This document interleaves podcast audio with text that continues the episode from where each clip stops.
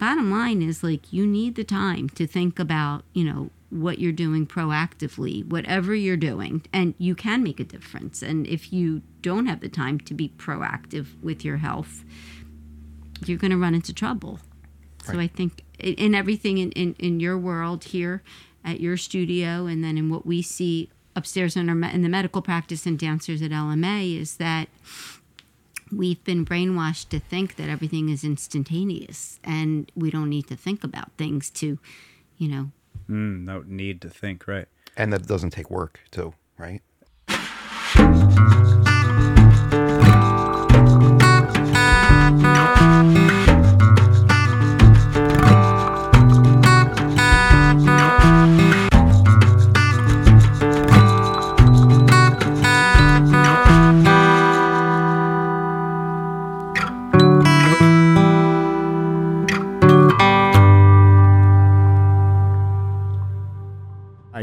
I'm good. Okay, you don't have to be rude. Testing, don't have testing. to be rude. Well, I thought that was you had set the precedent. to be, yeah, that's fair. Mm-hmm.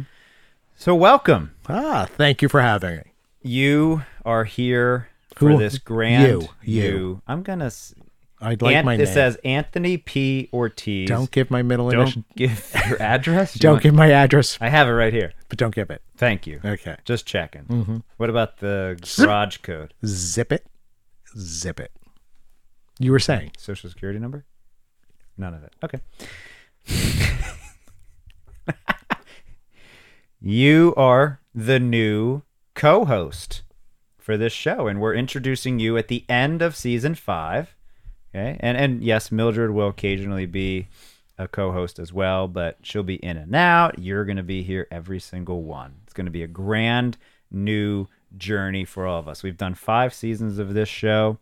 Uh, originally, there was another co-host. Obviously, she's not with us anymore, and now it's going to be you and me. That's fine. It doesn't matter. You don't need to worry about that. She's she's doing great. She's doing great things, as far as I know. Anyway, thank you. you're welcome. Welcome to the show, Tony. Welcome to Movement Matters. Um, we're ending season five together, and we're starting season six together. I appreciate being invited to finish off a season that was successful? Question mark.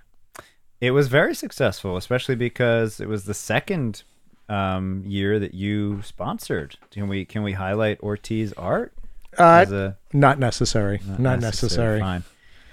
You're shy. You feeling modest? I rather I I like keeping my horses in their own stables.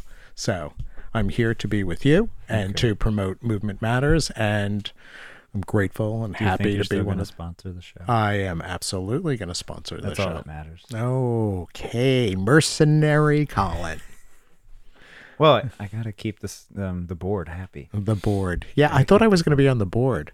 You will be once we. Um, I'm not going to fundraise, so don't put me on the board. fair enough. There, you will absolutely be on the board. I don't believe that's true, but anyway. Okay. Yeah. Well, I'm not known for lying, but all right.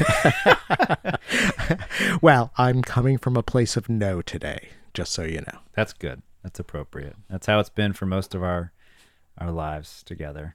Um, yeah, so, uh, this is the bonus episode, if you will, of season five. We, we I recorded with Vivi and Keith, Doctor Keith, uh, back in late February, early March. It was a part one and part two. This is obviously part one, and part two will um, release in conjunction with part one. But um, yeah, we're gonna mostly make this about you and me, and then we'll introduce them at the end of this, and it'll be, you know, we'll turn the page, Sounds like a deal. closing the chapter. Close. Are we turn? Are we?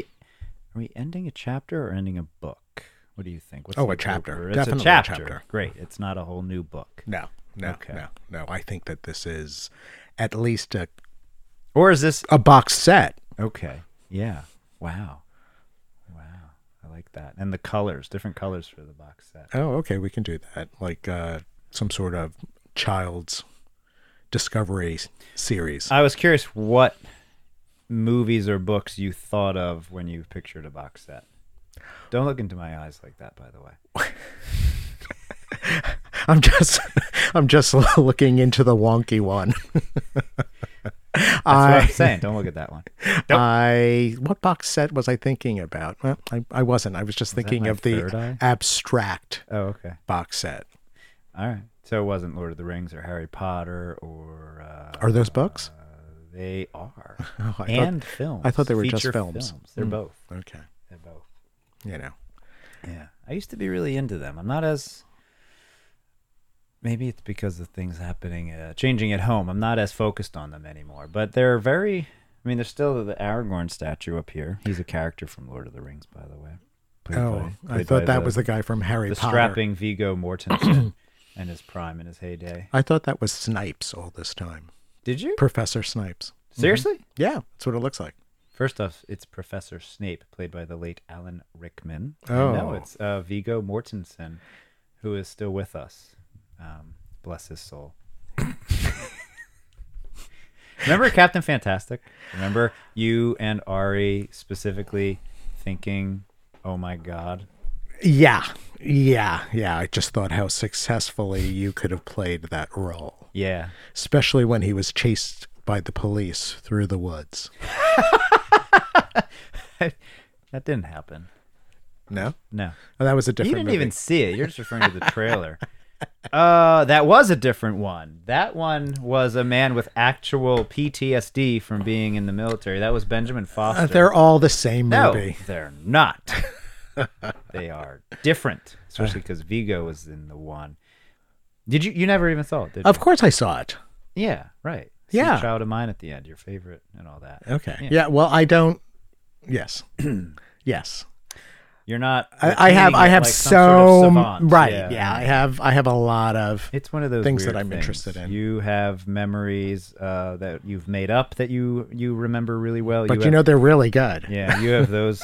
You remember those those things that never happened so well, and I have this imagery from I films. I don't believe you have the authority to tell me that these things didn't happen, but uh, Oh, Wow. if that's okay, true psychonaut. Yeah, if that's that's, how you feel about it, okay. that's fair. Yeah, yeah, you can see why. No, actually, nobody can see why the two of us are friends. Because we are For so, example, we are Yeah. so opposed to each other. we have in front of us a response from the young Wendy Thomas. I assume she's not young. Um, the representative of the Commonwealth of Pennsylvania. You and I wrote to her. Well, you wrote to her. We wrote to a, a handful of of folks. Um, what date was that again? It was back in. Uh, I will tell think it was you. late May. It No, you dated. I did date it. I thought. I could easily look it up for I you, buddy. Uh, June twenty fifth of twenty two. That sounds right. Yeah, that sounds right. Not late May. So late June. Yeah, we wrote these letters and there you got responses, which is great. So the context of these letters, do you want to give the context of these Uh, letters? sure, Since sure, sure, Technically sure. they were she wrote back to you. That's true. Um, it was yet another morning after an awful shooting event, or a week after the a shooting event, and it was also when the Supreme Court uh, overturned Roe v. Wade, or at least the discussion before the actual occurrence, and um, we were all just a little bit uh, uneasy about the whole thing and we wanted our voices to be heard. So, one of our mutual friends uh, came up with the idea that we should sit down and reach out to representatives and congresspeople and um, other people with alleged power. And so that's what we did.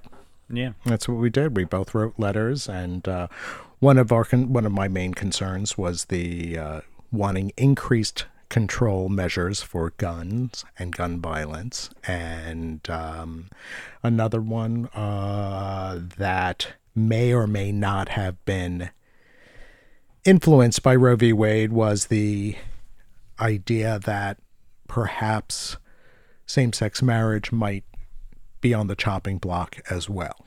Right.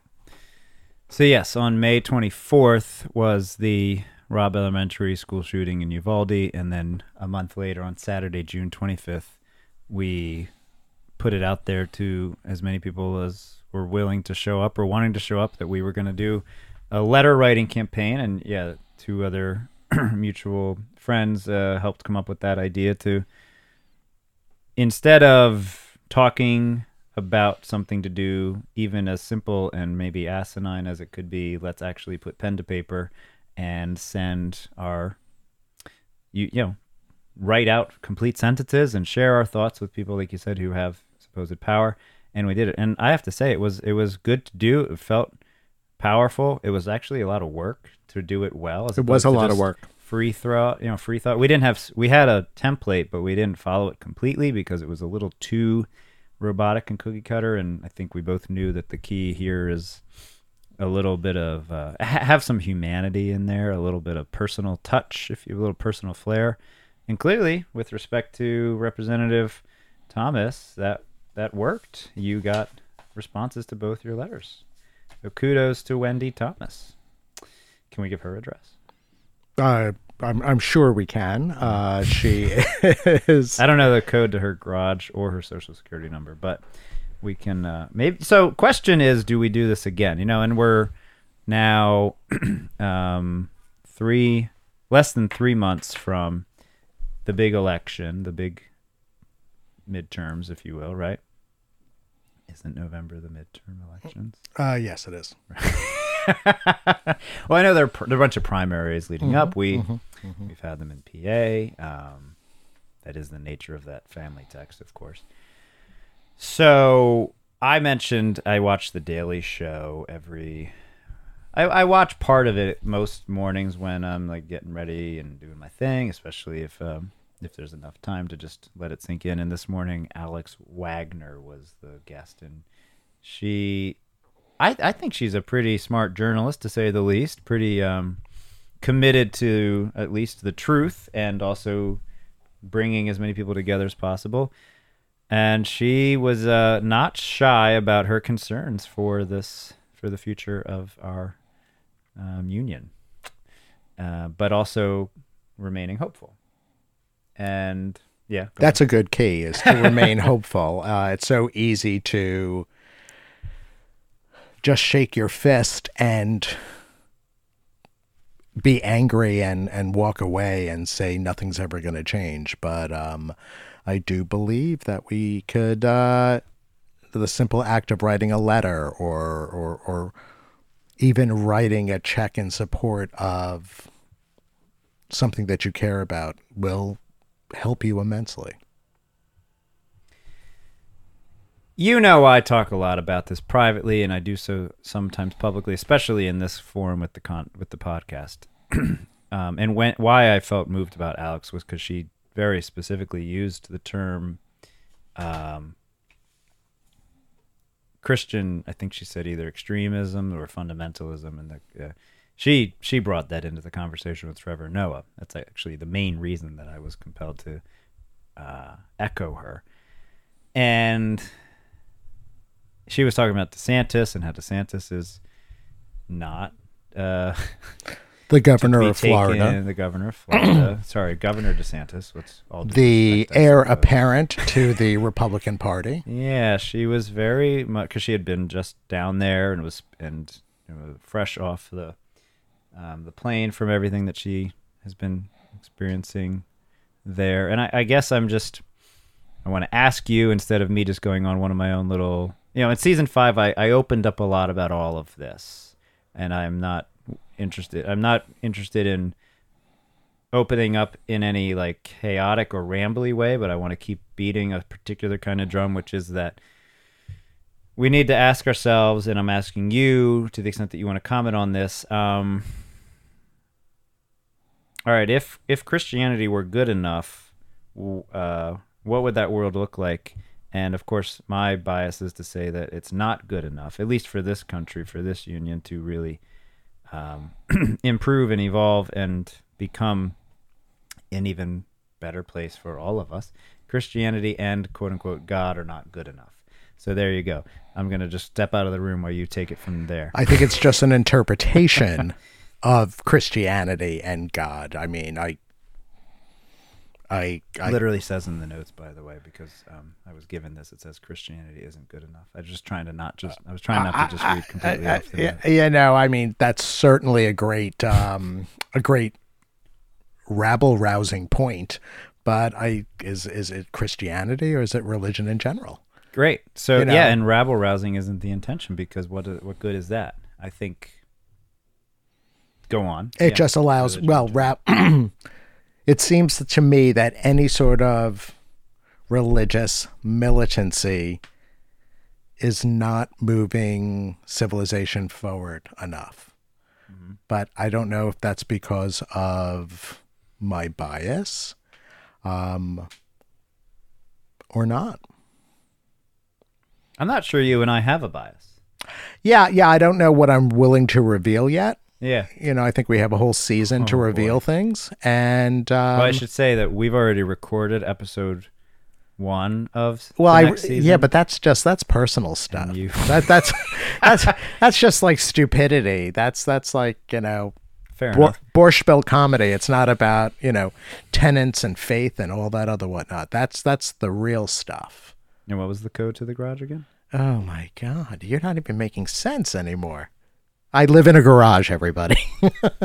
His his apartment is actually just a garage. Yeah. And there's a 20 digit code. Thank God it's 20 digits. Nobody would be able to get that. yeah, You need some major security or major um, hacking ability for that. All right, ready? Boop, boop, boop, boop, boop, boop, boop. That's what it is. There's a deeper, if you will, or a more thorough backstory to these questions. Again, I, I've been pretty frank and candid up to this point, and especially after, and that's why this all ties in, especially after Uvalde and and Roe versus Wade being um, subject to change, and obviously it has changed, and other legislation being subject to change. There's no there's no way to ignore, or you would have to be very much trying to ignore the fact that the compulsion to change certain legislation and the impetus to uh, uh, move this country in a particular direction is coming from a like you said a particular interpretation of christianity and and religious uh, traditions but specifically christian stories. The, the the driving force is from a particular interpretation of christianity it is a particular brand of christianity it, there's an absolutism. There's there's there's no room for there to be any gray. Everything is all good or all bad. So, and I think that is a problem. It is, and we're trying to tactfully talk about it without just simply saying that's the problem and we have to act a certain way. That's the hard part. It's a problem and we need to really slow down and think through. This is the part that becomes tedious, and I know that. We need to think through without wait without just, you know, navel gazing. How did we get here and how do we move forward so that we're not repeating the same uh, processes. We're not repeating the same, and we're not continuing to play the same games. And I think it's easy for people to play out the quote unquote Christian game because the um, it's very clear. The playbook is very clear. The all the questions are already answered. All of the the structure, the infrastructure has been mapped out for thousands of years. You do this, you do this, you do this, you get this. And the bottom line is even though there's that playbook, there's that handbook, there is that conventionally I'm just to I'm just to say it as opposed to having to repeat this whole particular brand of Christianity. There is that Christian playbook that is obviously very old and it's not the only one. There are a lot of them, but that's the one that's seemingly most relevant to this country at this time in this context, especially with regard to legislation. So, the point is that is the most relevant playbook at this moment. So, is it good enough? And if it's good enough, and is it if it's good enough for whom? and for what?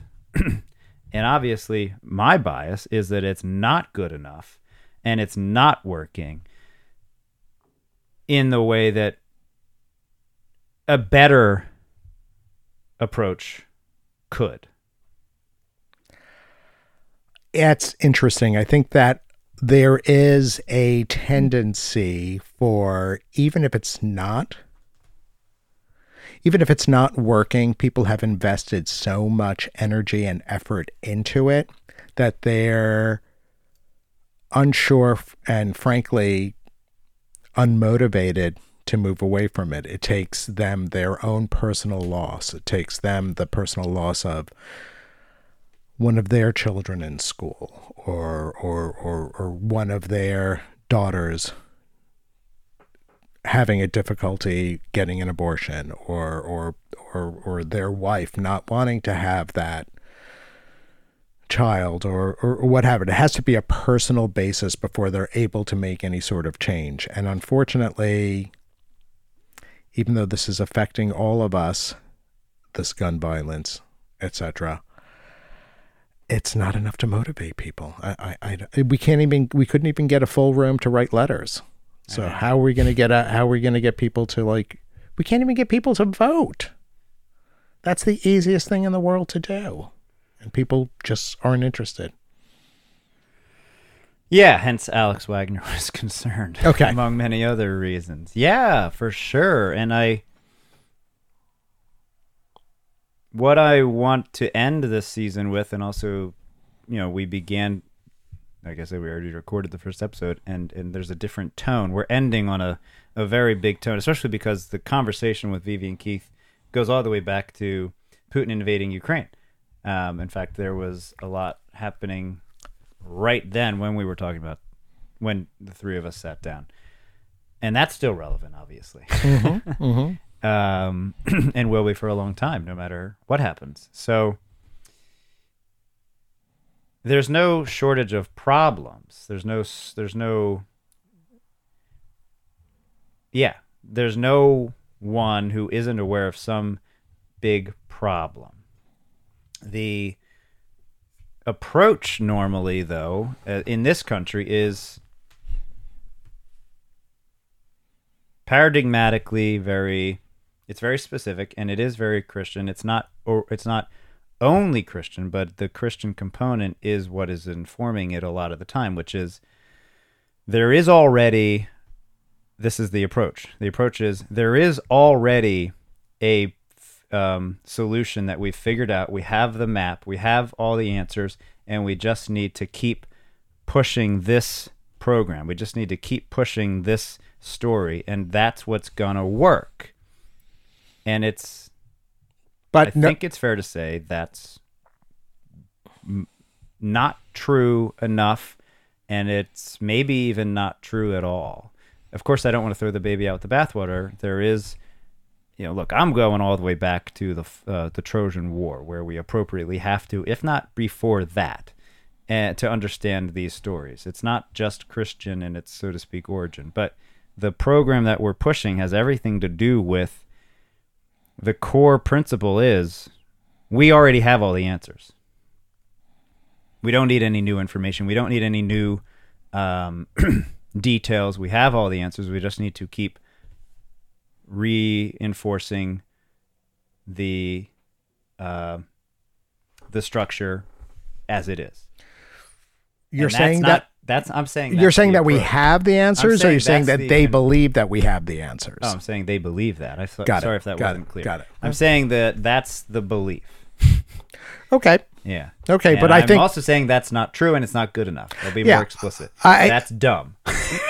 I don't know that we can distill it down to just one thing though, because I mean there has to be secular things also that are that are influencing people and that are making them do things. I mean, it's just even the American system, not to not to get us canceled on the very first time that I'm on the microphone, but it's like it's a system based on greed. And so Yeah. they're just doing uh, one would believe that the quote unquote man is going out and just like worried about his needs you know i have to have like you know the big house, the big car, the big bank account, and oh my God, things don't work out well. Uh, thoughts and prayers, thoughts and prayers. So he falls into the old paradigm of like, you know, oh well, uh, this is the band aid that's going to work, and then I think people okay. start focusing on the new penny. Well, you you and Mildred and I, when we, um, the beginning of the next season, if you will, we very clearly shared our grievances with regard to less obviously Christian issues like uh, I hate I hate these phrases, but cancel culture and and issues with speech and so on and so forth, and and the overly sensitive quite frankly, the I would call it the tyranny of feelings to be provocative. That's good. And that's the thing we, we I'd accept touched that. on. The three of us are attempting to, with a variety of experiences and points of view and, and backgrounds, a very a very diverse group, arguably, um, shed light on a different up a different approach, it different than those examples because it's, I believe, in essence, the same compulsion, the same catalyst is driving some of those tendencies, which is to say, there's a foundational core drive to um, uh, to perceive a threat, to perceive some other, to perceive the other as absolutely separate and absolutely threatening and absolutely in the way. And I'm suggesting that, in a sense, that is the old story. That is the paradigm that has gotten us to where we are. And it's not just Christian, but it is mostly in um, in our faces in a Christian way. How is that relevant to, say, um, speech issues? Well, the same basic. You know, I'm not the first person to point this out, but there's a whole just reinforcing of sin, the ideas of sin. It's just transferring what is God and sin to something else. In essence, to be frank, instead of God being this uh, this force all a- away from us and and um, absolutely in control, and the, the the primary thing that we refer to, no matter what, the key constant that we know. Instead, we've transferred that to simply ourselves and our beliefs and our perceptions and our interpretations and our feelings. That's become God. So it's just two sides of the same basic coin of extremes, two sides of the same basic coin of black and white thinking, either or. Uh, you mentioned gray. So I'm trying to point out, as some people have done in a simpler way, there needs to be a middle way. There needs to be yes to this gray. There needs to be a centrism, if you will. There needs to be a um, toeing of the line or razor's edge, whatever. There's a bunch of different ways to word it, and fine to all of that, but why? I think the why is the key, and it's because every other approach simply just reinforces uh, what we've already been doing. Every other approach simply just reinforces some kind of war game clearly clear quite frankly. Some kind of we're going the that's the threat that's the uh, that group or those people are the ones that are in the way they're the problem and that's how i'm primarily going to perceive the world as if there is a, a group that is threatening and there is a group that is the problem. And that was a mouthful. Yeah so you're you're saying that we're coming from a mindset of being defensive or being offensive. So, yeah, over and over and over and over and over. Exactly. So it keeps on coming back to the for the modern term, the binary, like the yes and no, the black and white, the on off, the the zero one. Um, so we're suggesting that we need to at least have an in between, or or or just allowing not knowing at times. Often. Probably often. But and that's so anxiety producing. There's such an angst and I experience I mean I can speak to the angst and I can also more more painfully speak to seeing people dealing with that angst, especially young men because I really perceive this is exactly why I'm saying the Christian the Christian possibility or even the the athlete possibility or the um, soldier possibility, any kind of like option that you could choose to emulate in the past, I think people have realized it's not all that it's cracked up to be, and it's um, it's falling short. And I think there's a lot of young men in particular who are struggling because they see, wow, those kinds of uh, hero concepts or constructs are are really not as compelling as uh as I once thought as a kid or as previous as my parents may have thought or my friends before me may have thought or my older brother and it doesn't it's not unique to men of course but i'm just speaking to a lot of young men that i'm seeing there is no obvious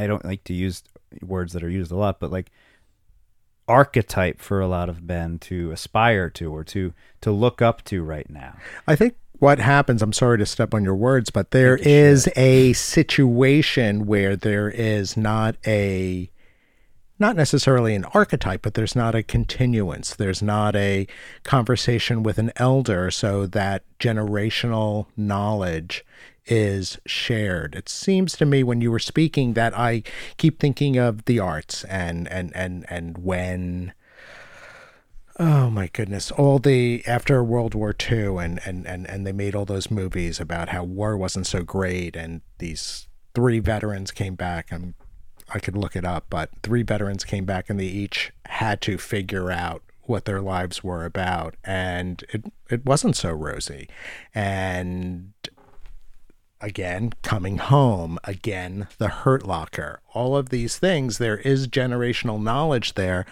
but nobody is continuing it. Nobody is teaching it in in a way that young people, young men can internalize it and can grow from it. There's again, I, I think that the, the solution to most of our problems is education, but education with action is that possible? Well, Gabor Mate is actually uh, an elder, I would say, who's doing a good job. He's speaking to the cultural issues, uh, the shared cultural issues, especially thinking about post World War II and the the the stories. He's he actually, I'd say, he's a one one of the few elders I feel really confident about championing.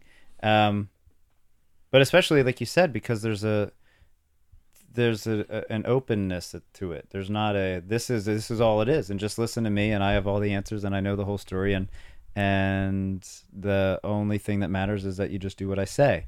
That's obviously not a very that certainly doesn't work. Attractive does? Yeah. approach from an elder or a parent, any anyone, a teacher, etc. There's no way to validate that at this point. And, and but Gabor is a good example, I'd say, of someone who is um, especially because he's using that conventional nomenclature of trauma and things like that that are increasingly popular to refer to. There is a there is an example in him of someone who's speaking to the you know he's pointing to what's happening in such a way that it is um, supportive of as many people as possible who are willing to listen feeling more at ease and feeling more able to see a way forward the basic point there is that the way forward is not to just repeat anything from the past. but to allow whatever I, I think the education has to start very early because people are need to make these mistakes and calibrate as they move forward instead of just getting patted on the back for doing something wrong and and move on. I don't think any lessons are being learned. So taking that to a larger stance of um, what's right and wrong, uh, supposedly, uh, if we take the whole dogma of, I'll just use Catholicism because that's my uh, that's my upbringing.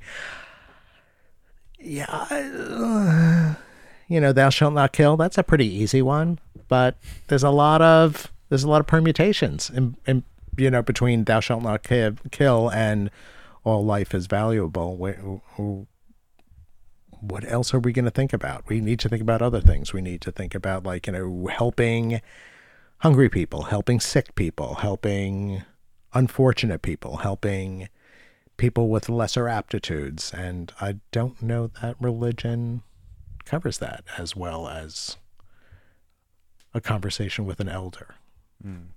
I don't know. Yeah, and, and I'm doubling down on critiquing the old stories because I see so many, and you know this from many of our personal conversations. I see too many people doubling down on saying they're the answer,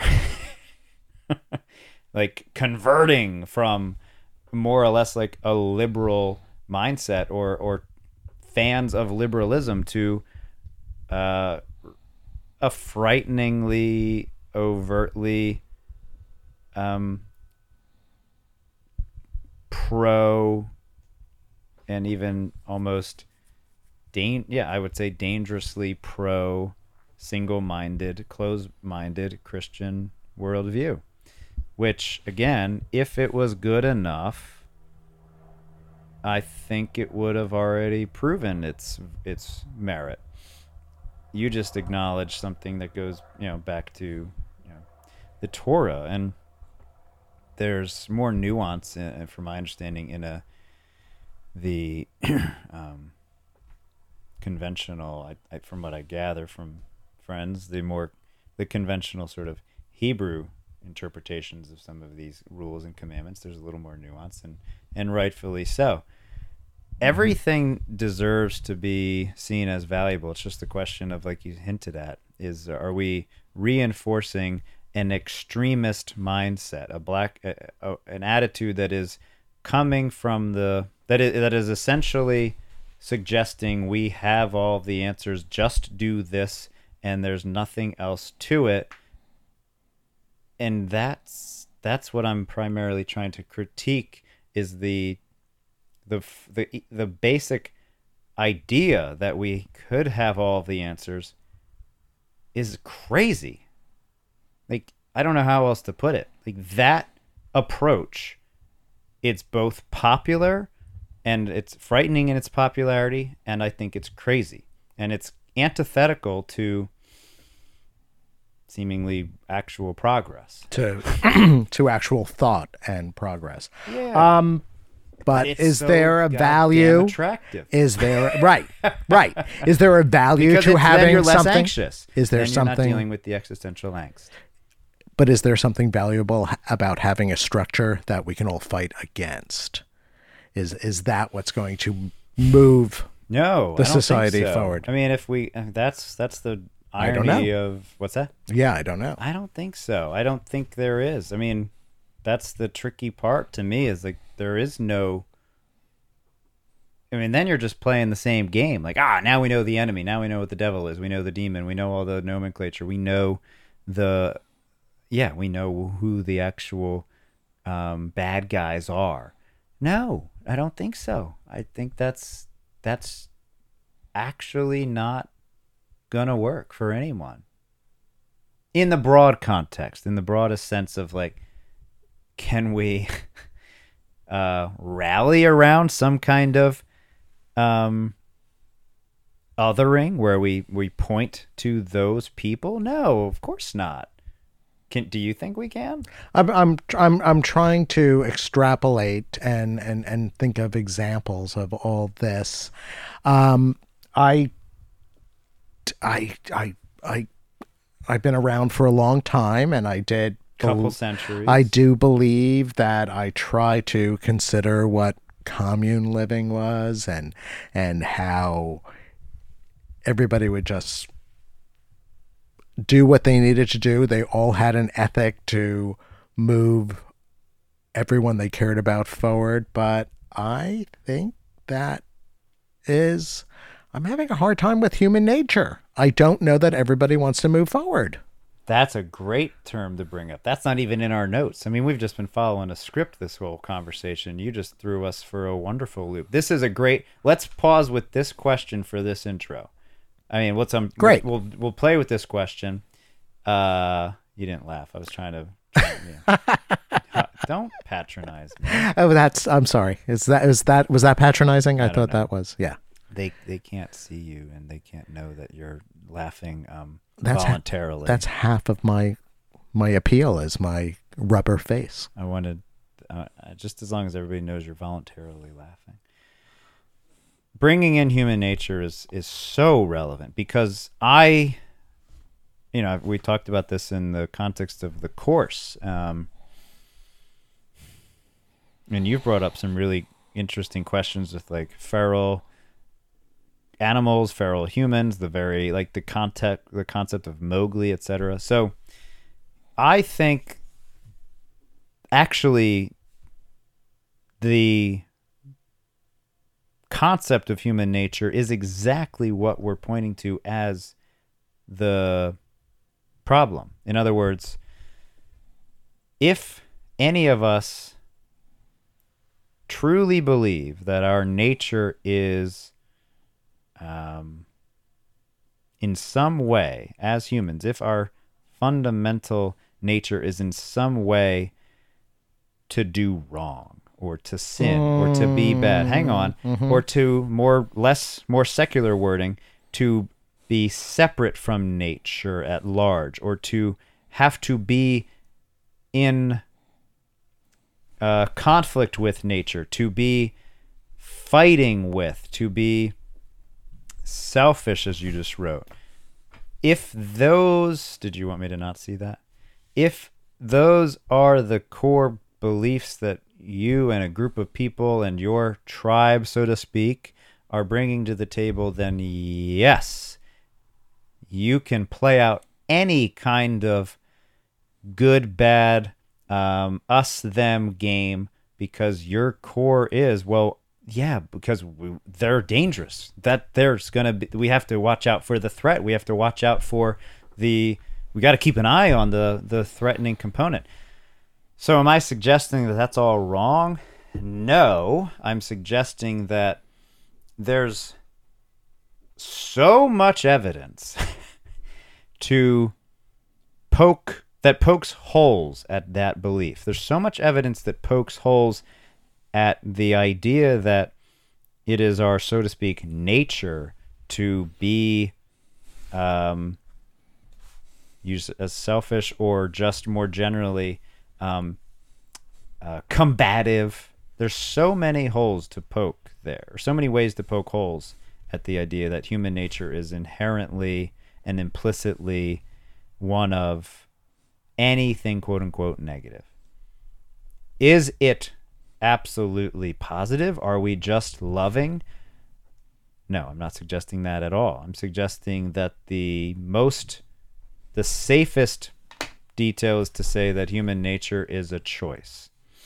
Human nature is choice. Human nature is the ability to make a real choice. M- enough, at least. Especially distinct So from we're. I'm sorry, Phil. I'd well, like. especially distinct from almost any other animal, especially mammal. Go on, yeah. So um, you're saying, and then the, the, then that begs the question for me: Is human nature innate or is it learned? Both. There has to be aspects of it that are both. And that's why we have this concept of God and this concept of ourselves as divine. And I'm pretty sure squirrels don't sit around talking about. I mean, I don't know this, But they're sure. cocky. They really are cocky. the squirrels are maybe not the best example. Chipmunks, I don't think sit around and and write out treaties about the chipmunk um uh um No, they do not. deities. Right, Uh, probably not. We No, haven't they do not. found them. You know for sure. You've been in I know they do not huts. Yeah, because we can talk. We can talk about uh, you've you've lived with evolution, and uh, they're not eating the right uh, the right things to make their brains uh, develop. Exactly. So Really? they're different. So humans have the ability to perceive themselves as divine. Great. And in that divinity is our ability to uh, I would say the best way to put it, given your question, is to go against what's in front of us, to to say no to what's presented to us, or to say yes. But either one is available. Either one is available, and and and I will say that human nature is often about doing the path of least resistance. No, I think what you mean is the tendency, the the common. I don't. So Tendency, I wanna, okay, I want I'll- to make I'll a go with distinction that. between human nature as this like capital letter, Mm. all-encompassing theory, and what you just described, I'd say, as like a a pattern. No, I'll, I'll accept that. So a pattern, there's inertia. The pattern is to just, yeah, to just go with the predominant narrative. Yeah, right. That's obvious, right? Don't swim against the, know, don't try to swim upstream and don't, yeah. I think that's a normal thing. Go with what's, Isn't there one of those basic tenets in science that everything goes towards entropy? yeah. So, to the extent that physics applies to our um, habits and patterns and compulsions and, and overall tendencies, I think that makes complete sense. So, do we as an animal have this is why you wrote down selfish, there's selfless, and people try to talk about free will. Do we have the capacity to choose something new? And if that's if if the answer is yes, then that has to be our nature. By law, that would have to be our nature in mass, in general. So is that what defines a hero? Making it the the, people who Someone who defies something and is completely selfless and I don't believe in completely selflessness as heroic, and I don't. But give an example. I'm just I actually think that's one of the main issues. Well, no, you're right. I mean, once you said it's not selflessness, because some people view Joan of Arc as a hero, and some people view, I don't know. Um, I don't have an example of a hero, of a, a nonfiction one, an obvious one, Was Joan of Arc? a good nonfiction hero. no, I don't. No, I don't. I don't think so. I don't. I, I, I, I, keep that. I'm thinking of that. He's uh, fiction. I, I'm thinking of that young girl from what Sweden, Greta, Greta Thunberg. Yeah. She, was heroic. She seems heroic. I think the distinction of selfish and selfless is is useless. I think we it's just like every other that's what I mean by choice. These concepts and constructs of black and white and this not that, us not them, selfish not selfless, selfless not selfish. Like I wish we could just Always check that. take all of that and consistently recognize that it's sort of silly. It's pretty silly. You're probably always engaged in some level of both, mostly, and rightfully so, and good, and that makes sense. So the trying to suggest that a hero is absolutely selfless sounds terrible, and that I, I don't think anybody should try to aspire to be a hero if that's the the truth. Um, in a different way of looking at hero, maybe the hero is the one or the person that is worth aspiring towards is or the the the version of yourself that is most worth championing is the one that can live with the unknown and and can live successfully with the unknown and reinforce that which is working about the past. That's I just said, you know, so take what has been working Mhm. and move forward into the unknown. So that's learning, and That that's, sounds heroic to me. Uh, uh, I, I I don't think that's heroic. I actually think that's the bare minimum to keep society moving forward. Yeah, but we're not doing that, are we? Uh, not on a large scale, Not on a large enough scale, right? Or more, Because we're fun, we're coming up against all these crises. and we're tr- we're engaging with those crises in ways that are not new, seemingly in general. Yet, you know, we did just pass this pretty impressive bill with regard to the one crisis of, of global warming, right? Uh, Right, and um, as modest as the gains are, they're they're gains. Yeah. So the so the real story for that is not to rest on those achievements and just to build on them. Right.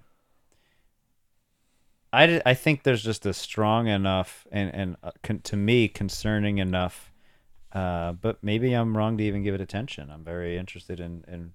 I'm always I always it's actually nice to be told you're wrong. So in the context of where we kind of became from in this very wonderful, uh, unexpected, um, and obviously lengthy intro, um, is it is it possible that I'm wrong that there's a reason to be or that it's concerning this this uh, resistance to newness? And what I'm referring to is mostly a, a very um, self-proclaimed sort of Christian or God godly. You know everybody's a, a um, God first. That's a very conventional approach with all of these. Then there is it is it wrong of me to suggest that there that that force I'm perceiving is relevant. Am I am I wrong to think that it's relevant? It seems relevant, but maybe I'm wrong to think it's relevant. Um, maybe it's just the weight that you're giving it is. I, I think when people say God first, that not everybody really believes that. Fair enough. Yeah, I think that's just some some place for them to a starting point for a conversation, a place to hang your hat, and that is appealing to open the door for certain people to actually listen to you. I mean, if if you walked into a room and somebody said Allah first, people have a Americans have a response to that. Well, I wanted to bring up Islam. I didn't think it was worth doing in this intro, but yeah, in this is an intro. Let's in uh, let's general, keep it light. not unique to quote unquote God or Christianity. Like I said, I brought up the freaking Trojan War. Mhm. Uh, understand? I think I'm just yeah. Wh- and whether or not I'm giving it too much weight is the question, right? But it's concerning given what I believe are these patterns that are rooted in thousands of years of of um, yeah, they're they're patterns that are thousands of years in the making, and we, to me, I think it's really risky that we're gonna just keep repeating the same tendencies. And So this conversation is just about trying to figure out what else we can put in that place. and uh, acknowledging that well first off acknowledging that we can if we choose to and that we we can actually still have a very um clear and fulfilling structure. One that actually integrates so to speak god or allah or the unknown or the mystery of of life and in the universe and existence. I think the primary issue is again coming back to this um false humility or this even not I don't know how you could consider it to be humility this tendency to say and it's so conventionally it's so culturally acceptable to say that you know it all that you're you've got it all figured out and it's it's a great way to be successful in this culture but it's I think it's in, it's inherently very dangerous So on that note, I got nothing. go enjoy your hot dogs. Brought to you by Ortiz Art. and uh hey, this was about Vivi and Keith. So funny. All right, we did get into, like I said, some big stuff. But do you uh do you feel like we should introduce Vivi and Keith now? Uh, yeah, that would be great. All right. Um. So ending season five. This is part one of part two with Vivi and Keith. So I'm gonna peruse through their bio and interrupt me at any point because it's a fun bio. Oh, is that right? Mhm. okay. And uh, it was written on the heels of a, a po- the first cooking class that we had with the Service brothers, Service Events. Ooh, those things Yeah, are fantastic. It was a lovely event. Shout out to Service Events for sponsoring the podcast. So, Um, they were actually Vivi and Keith in the Hudson Valley for a wedding. Uh, so they they remember, or they they anyway. That was a nice connection back then when she sent this bio. So do do do do do do. Keith is an intern. This is actually quite important. So Keith is an internal medicine physician. Um, and he believes that medicine is more than treating symptoms of disease. It's about treating the whole person. Obviously, that's a big part of how I connected with them and they connected with Koru. So his goal is to give his patients the time to fully listen to their needs and concerns. And at Preservation Health LLC, which is a lot of what we talked about, um, they've created a friendly, welcoming environment where patients feel seen and heard, and where they come as strangers and leave as friends. So at any age, they're work they're working with people at any age, and the focus is improving people's life with actual empirical data and um, you know blood work and things of that nature that need to be integrated for an actual medical approach, an actual wellness oriented approach. A little bit more though about Keith. He graduated from Temple's University's Lewis Katz School of Medicine, completed his residency at Albert Einstein Medical Center in Philadelphia. He co-owned and attended. Um, as a physician, the comprehensive comprehensive internal medicine associates in Philadelphia for seven years, and the, he opened his practice in Southampton in 2008. Um, yeah, and he the way that they do it now is more in line with uh, his actual philosophy, if you will. And that's officially 2010. They opened Preservation Health LLC, and the point is they have a membership model. It's a unique model to say the least. It's not your cookie cutter go see a doctor approach. The key is getting with patients so that they're preventing more from happening. So prevention is key, direct access to immediate care and specialty providers is key. Alleviating long delays and wait times is part of what they sell. Um, there are three comprehensive visits every year. I'm actually going to be taking part in this with them, and patients will be receiving, like I said, very in depth personalized health screenings along the way. Uh, they also have a medical cannabis program.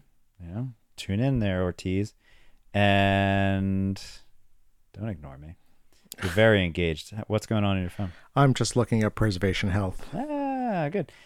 Med- look at yeah, Keith Seidel, if you will. Um, so medical cannabis program and travel medicine services, which enables patients. Um, their their intention is to help them while they're traveling, which obviously some people are really in need of. The unique thing about their space in Southampton is they also added a float um, spa. So LMA Mineral Float. This is more where Vivi comes into the play, but she's part of obviously all of it. They opened that in 2019, and it was meant to be a complement to preservation health. And I've been over there. It's a really cool spot. LMA means leave me alone, but they went with LMA Mineral Float Spa. They have two tanks. They're great. I love floating over there. Vivi, her inspiration came directly from the Dead Sea. As many people know, the Dead Sea is a place where you can, it's like the original float spa, if you will. um, Vivi has gone and enjoyed it herself. So LMA tries to build on that um, communal Greek and Roman spa feel, and obviously in a more modern way. So together, Preservation Health and LMA are aiming to revolutionize the way we think of modern medical care and wellness. and there you are. Um, a fun aside Keith loves his shirt that says, in quotes, Fix It Man, because he fancies himself to be uh, handy in a hardware usage kind of way. He likes to try to fix everything. I'm pretty sure, I don't think it's just duct tape. So there's probably some value, legitimacy to that. And his his whole real attitude is you have to listen. He really is a champion for the lost art of listening. Okay, all of this is actually written out. There's a very thorough bio from Vivi and Keith. Uh, Vivi likes to consider herself to be an explorer, a traveler, and a teacher, and she is. She's also a mama bear, and Keith, of course, is a papa bear to two boys. Um, as parents, they really are fans of embracing the imperfections of life and uh, seeing life as an artistic mess. so where Ke- where Keith is the MD, Vivi, she likes to say she is the lover of folk medicine and age-old healing practices, and they serve the community with a very good integration there. Um, there are a lot of other details. There's a little bit Vivi wants to share about LMA, which, um, yeah, the, it like I, I think we already covered enough. Though there's no need to repeat more. Right. Yeah, it's a salt it. bath. And it's a float tank and Two it's um so it's a it seems to me that it's a concierge service, which is That's the key, fantastic. yeah. And um that there is actually delineation as to what other services that they will provide. So it's a way to go. It's Amen. a way to go because not everybody is uh, wanting to take care of themselves or even know how to begin, even though information is out there. Uh, that's marvelous that they can embrace and help move people towards the goal of better health. So I'm supportive of that model. And obviously, that's why they came to Real Wellness and we jibber jabbered. And now, unless you have anything else you want to add, I'm content. you're content. He looks content. Here you are. Enjoy part one with Vivi and Keith. Keith and Vivi. Thank you. Bye bye. Enjoy. Okay, now I think we're good. Just check Good. it. Testing. One, two, three. It might have been recording. It's just I don't want to waste. Sure. the- No, I understand. It's been, believe it or not, I don't know why. it's been finicky, and occasionally I've lost something. Oh, that sucks. well, I mean, Especially it- after recording for a long time. yeah, we had a. Yeah, I lost, and I've only done it once because now I'm thorough and I check. But Mhm. all right, we're good. All right, so back to the script. um, well, Mercer. Yeah, have you been to the Mercer Museum? I, uh, The one did- right nearby. Yeah, but there, there's the Mercer and then the Castle. The actual, Yeah. so I think I've been to, I've been Keep to the. Castle, not the Mercer.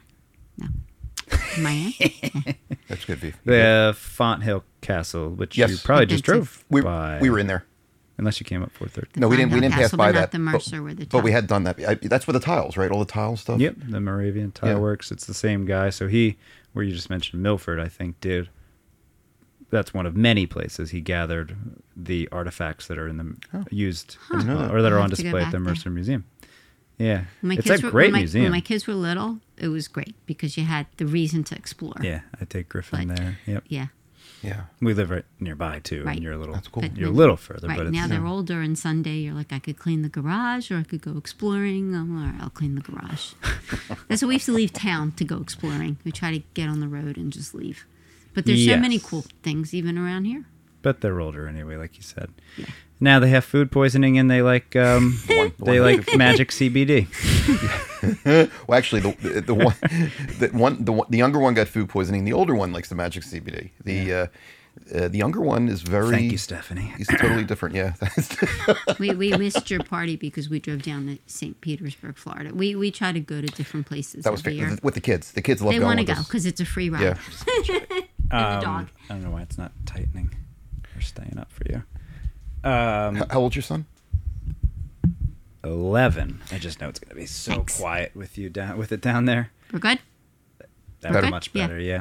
So we, we uh, our kids, you know, 21, 11, yeah. 21 and 19, and they're still wanting to hang out with us. We we because when they were growing up, we took at least two vacations a year with them, and uh, and, But and we, we road tripped a lot. We Yeah. did like neat plate like road trip. we road tripped, not tripped. We road tripped. That's what she said, despite our We're not hippies. conversations thus far. Right.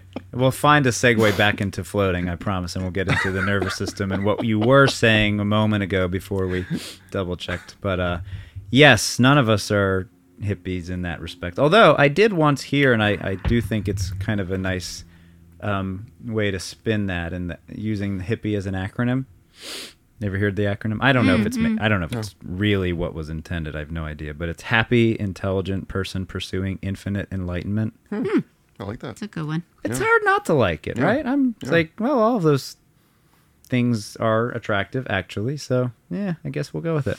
You have to have time to stop time to be able to be reflective and whatnot. That's where the float tanks come Back in. to the Yeah, times. because it gives you it gives you the ability to stop what you're doing and the crazy bus hustle and bustle of the world and just kind of take a reflective moment and you know take like a self check and do what you need to do to heal yourself. Because the body has great potential to heal. Well, how many times do you take Right. do you take like a, an hour out of your day just to spend with yourself?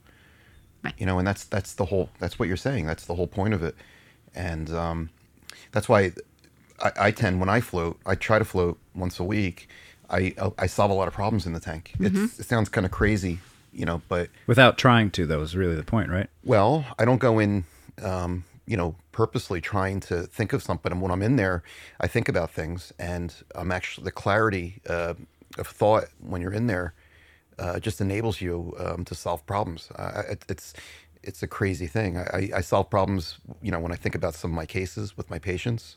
I think about things that if I'm doing a project at home and I'm trying to work it out in my head, um, it, it just it, um, I can just I can visualize it there without any distraction. It's it's really it's quite powerful. I think that's why a lot of athletes tend to do it. I think that's why you know a lot of these teams, and that's why the athletes you know they go over their the moves that they you know they you know they you know their uh, whatever in football or in hockey or whatever moves they have to do. They're planning. That's what they. Uh, and at the same time they can um, regenerate their muscles. Um, you know, um, the, the the salt is healing. You know, as well. Yes, and we'll go to the Dead Sea where we went in our warm up there. But I think what you're touching upon, which is one of the many general overlaps uh, between everything that we all offer and, and then some, is the foundation of your nervous system and understanding yourself as a nervous system. And I, in a way, I think what you said is what I meant, which is you don't even though you may go and you may solve a problem in a sense you're also stepping back from the attempt and the do, the doing sort of drive and the focused like fixating on something and you're just letting it happen mm-hmm. in a sense. Like you don't bring in your notepad and write while you're in the float tank you're literally just Right. letting it flow Yeah, you're not forcing it exactly. Yeah, exactly, yeah. you're not forcing it. It's it's just which just is coming the out. foundation of the whole Feldenkrais piece of course Right, and that's right, and that's what I was thinking of because your body wants to. If say you're disabled in one arm, your body still wants to move both arms, but you're trying to figure out your connect between your brain and your nervous and muscular system. right And then with floating, I think it's also, you know, when you're sitting with a pen and paper and you have a deadline in an hour, you're sort of handicapped because all your stressors are, are peaking. But in a tank, when the water is warm, where it's soothing, water is, is an, an amazing, you know, element. Um, but it's it gives you an ability because you have warm water, soothing lights, with calming music, without calming music. It just lets you unravel. I know, like I'm the happiest when I'm floating in the ocean when I'm swimming, but myself, no one's around. It just you're like peace, you know. And and I'm very type A. I mean, not noticed, but it's just yeah. I no, I didn't notice for what it's worth, but uh, I'm not even sure that has the same meaning to everybody. But that's a Yeah, that's, that's, a true. side topic. That's true. Yeah.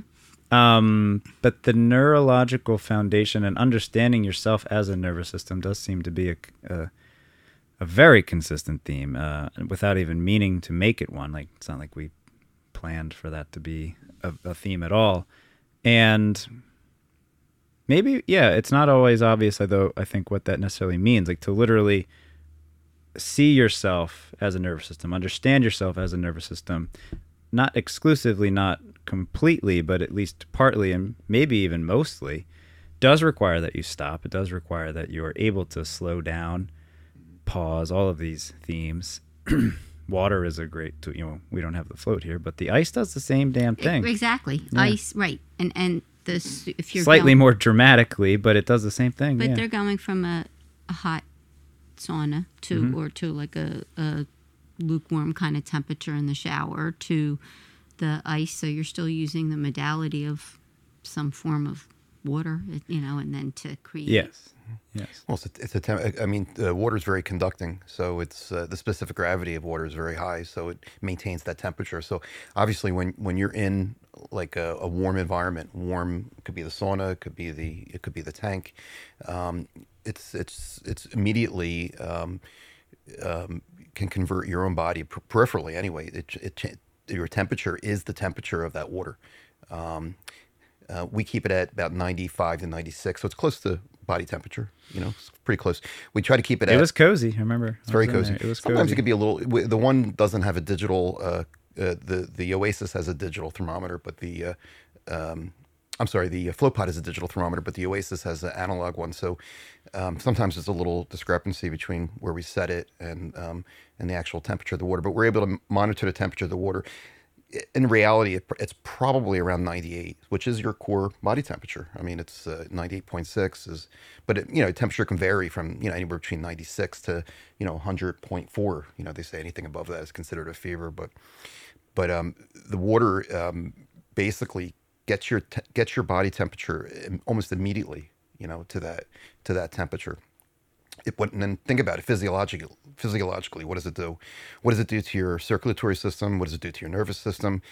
Um, body temperature, ninety-eight degrees. It, you know, it should be it, it should be okay.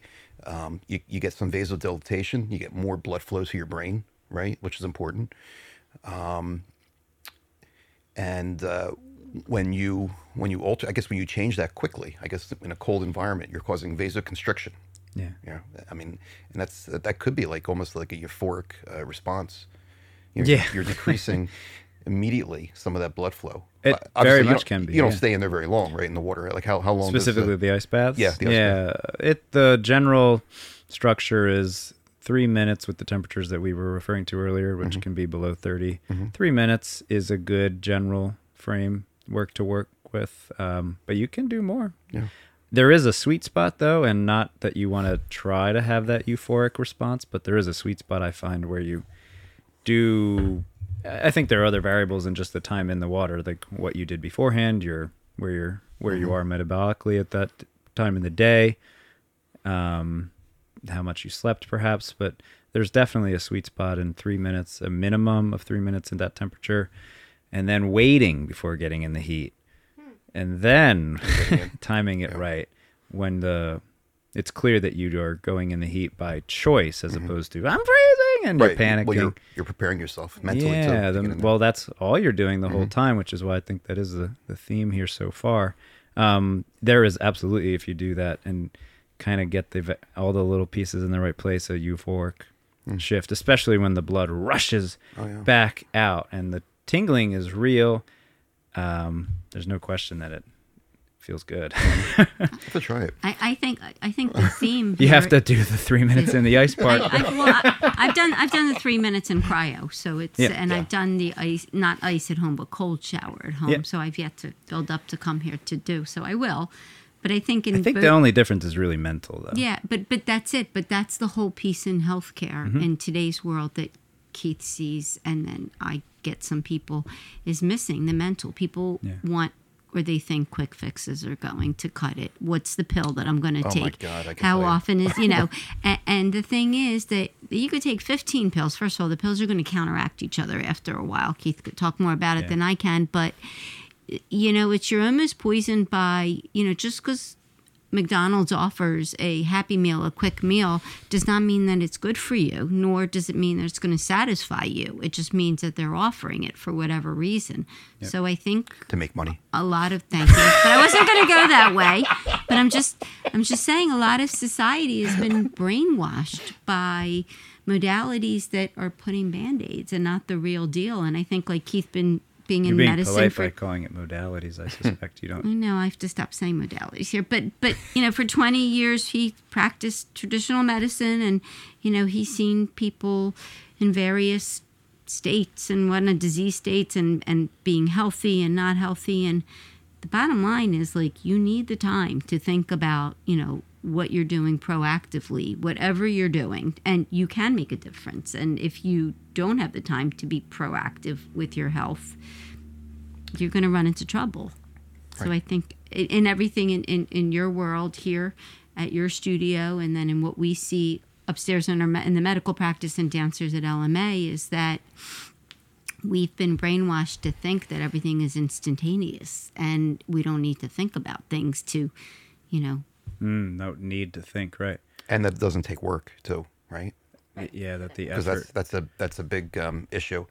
And I yeah, I mean upstairs, I I mean every almost every patient that I can see, um, you know, who people who don't who don't listen to me. A lot of people don't listen to me when I talk to them. They just they're here, you know, for their you know their diabetic check, their hypertensive check, and but I try to preach to them as much as I can that you know it really takes more than that. You have to move, you have to eat well. Um, sometimes the medicine is not always, you know, and and to me, what I, the way I look at it, the medicine is the last straw. So if uh, if somebody's diabetic, I say, give it three months. I said, really work on your diet, you know, try to eat better, and I, I try to plan out a diet with them as much as time will allow. Because with the traditional eight minutes in traditional medicine with the allows a lot. with the traditional insurance model, it doesn't allow that. But I try to do my best, and then I have them come back in three months. And I can tell you, in that model, nine out of ten times they come back. They're either heavier. Well, it's it's the holiday doc. It's you know it's uh, it's been really stressful for me. You know, you know, and I, I I tell them I say you know what every day's stressful. Every day could be a holiday. You got to get serious on your health. You got to get serious on what you're doing to yourself because when I see people and how unhealthy they are, and um, and ultimately it happens. They end up dying um, prematurely.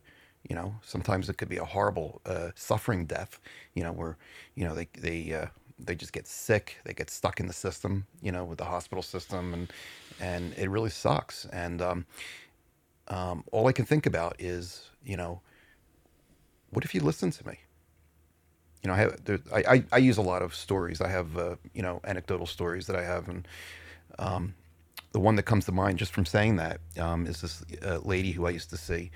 Um, she was probably 50s when I first started seeing her, and, and up until her mid 60s. But she um, she never listened. You know, she had high blood pressure. She never lost weight. I, I told her, you got to lose weight. You got to exercise. You got to, you know, the preach. I got to tell them, you got to move a little bit. You got to, and you know, you, you try to go over their their routine. You try to, you know, as much as you can, and you try to tell them this is what you got to do.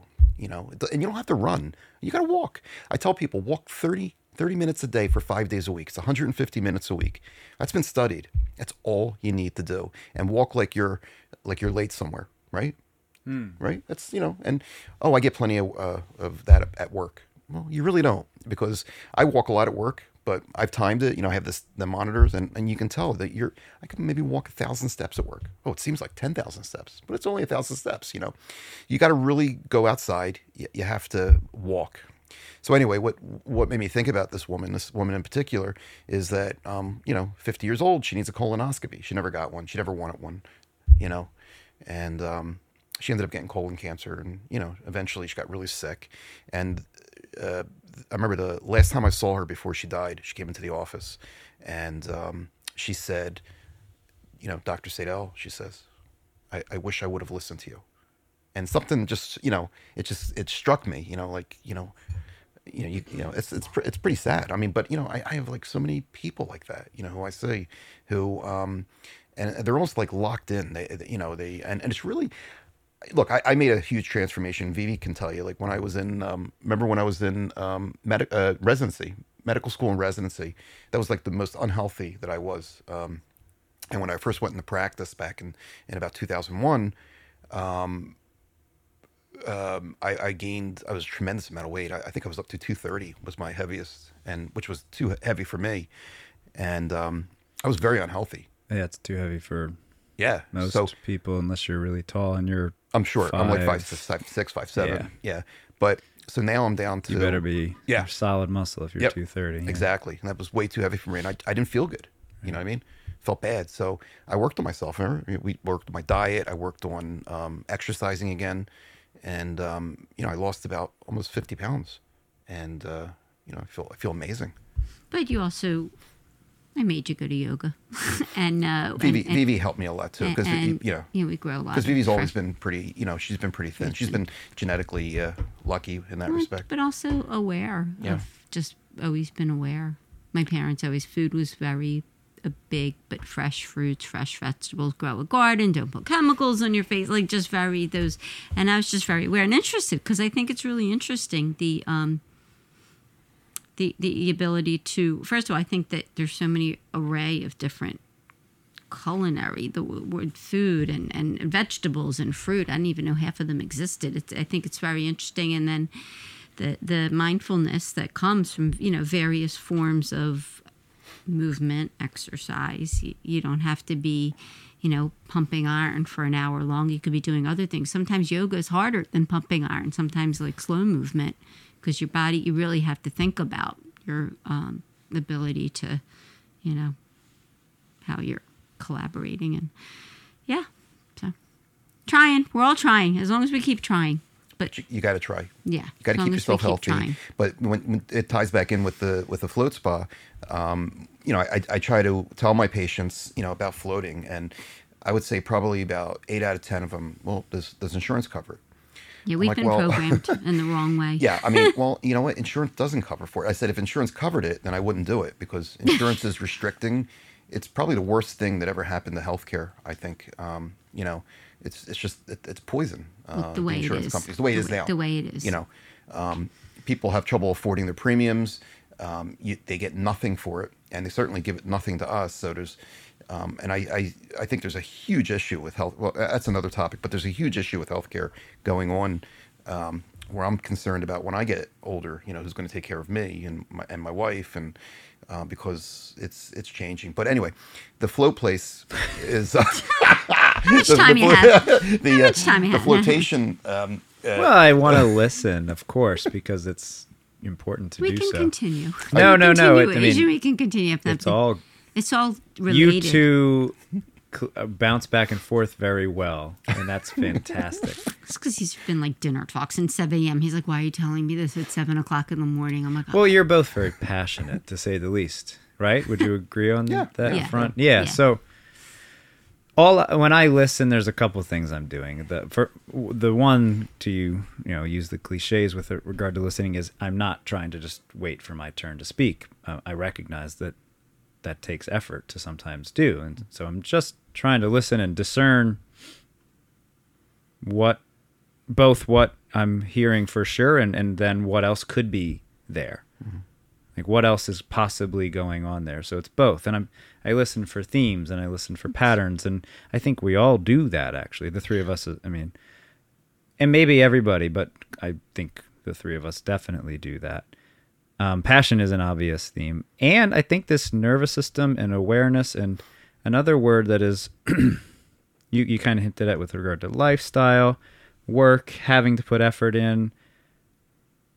I, I'm drawing out some questions as I'm listening for for myself and thinking about others who are listening, and I think everything is is relevant to what people can, uh, in the sense that people can be learning from you and from you and from us, and admittedly, what I'm most curious about, because I agree that there's this need, this and almost um, unifying this what could seem like juxtaposition, the need for effort and the need to, as you actually were saying before we recorded, um, both of you have said, just slow down and, and even pause. Now, those could seem like they're opposed, right? The work, so to speak, the effort, and the do the stopping and the doing nothing, and they're not. I think we know, like logically, they're not. Um, you need both, and even on the most mundane levels, of course, everybody needs to sleep. So we understand, pure and simple, rest is a part of being alive yeah. very simple. What I the question I'm building up to because I think it's really critical, um, no matter how passionate we are, is why does it seem relatively confusing and almost like everything is stacked against us, so to speak? And I'm picking up on that from both of you to make it to to find an easier path to make taking care of yourself to make a healthy lifestyle actually pretty easy why does it seem like so many things are stacked against us Oh. and Yeah, go for it. You both look like you want to Well, I, add I to just that. want to look at her. You, you, could, yeah, you can. You can. Um, no, it's, it's one word. Well, I don't know if it's just money. Well, no, no, no. Okay, good. That's, that's not Or what I was gonna say. power, There's or- one, one word: Yeah. balance. Ba- ah, good. all right? Okay. That's the worst thing. So it's balance. And right now, Which is to say, there's a fundamental imbalance. there's an imbalance going on with 100%. society right now, and the imbalance, um, you know, it ties in with money. It ties And in power, with yeah. and power. Yeah. Well, corporate profits above what is actually good for the person that the company is not representing. Right, but it's right, but to be fair, that's not. You weren't going to No, say but that's start the, yours That's and not then- the yeah, primary yours. it's, it's thing. simple. yeah. It's it's a simpler thing. that's a It's- su- arguably very superficial like symptom of something, Yeah. maybe. Well, well, But our- sorry, go on. go ahead and then I'll say what I was going to Well, say. Well, no, I mean, 'cause- our society is Okay. out of balance. Everything about what we do is out of balance. We we work long hours. We don't rest, like you were saying. Resting is is uh, is part of life. You got to rest. If you don't rest, you die. I mean, what happens when people um, are awake for weeks? Right? You can't survive. Right? You die eventually. You can't you can't stay awake. Right? If that's even possible, right? Let alone just a few possible. days, yeah. yeah, but people tend to you know Or one day.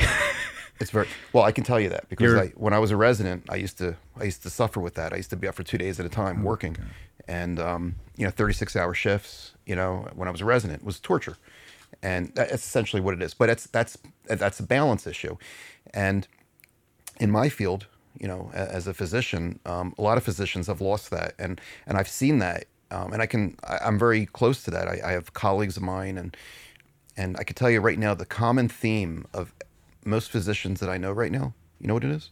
They're all unhappy, all unhappy, and it wasn't like that when I first started. It wasn't like that. And I think what's what the issue is is because there's a balance issue. There's a balance that they're working too much and not able to rest. And we can go into the reason for that, um, which I will tell you right now, it's totally insurance based. It's 100% insurance based. The insurances are not conducive for healthy um, lifestyle for physicians and for patients.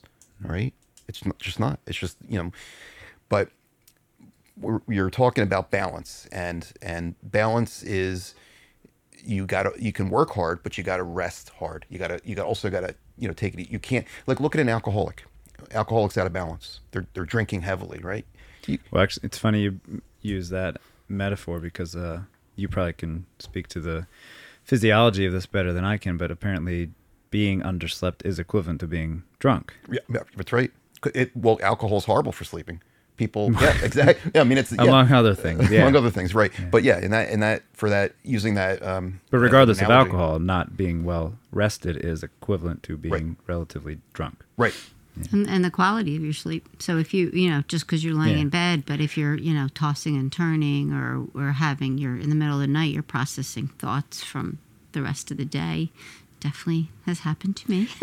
But, but Vivi, you're right when you mention also about the corporate. Um, but I do want to mention that. because Yeah. I, yeah, I do think that that is a part of it. I mean, if you because I have people also that um, you know what I found worse, you know, in, but with this pandemic that's uh, trending down right now, um, people are out of balance even more because they're working from home and there's no restriction, there's no barrier between stopping working and going home because they're always home, they're always working.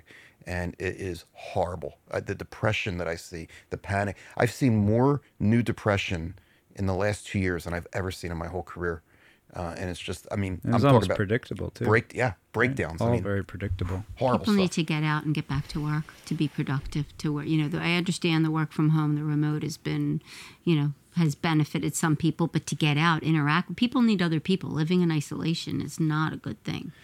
No, of course not. And and the corporate piece is worth I do hearing want to get, I about, but want I to get think back to it. But yeah, the balance word is a really valuable concept and context to consider because even if you just, of course, go back to work and there's all those phrases of let's go back to normal and everybody's normal is relative to whatever they are missing and whatever they're nostalgic for because some people it's before March 2020 some people it's for whatever Right. reasons The turn of um the century, yeah. somewhere yeah whatever the particular random timeline that you're nostalgic for I don't particularly see where balance actually was normal in anyone's lifetime that I'm aware of, and never in a, quite frankly, any century or further. But you mentioned how I have a degree in religious studies, so I've looked for you know I've dug a lot of.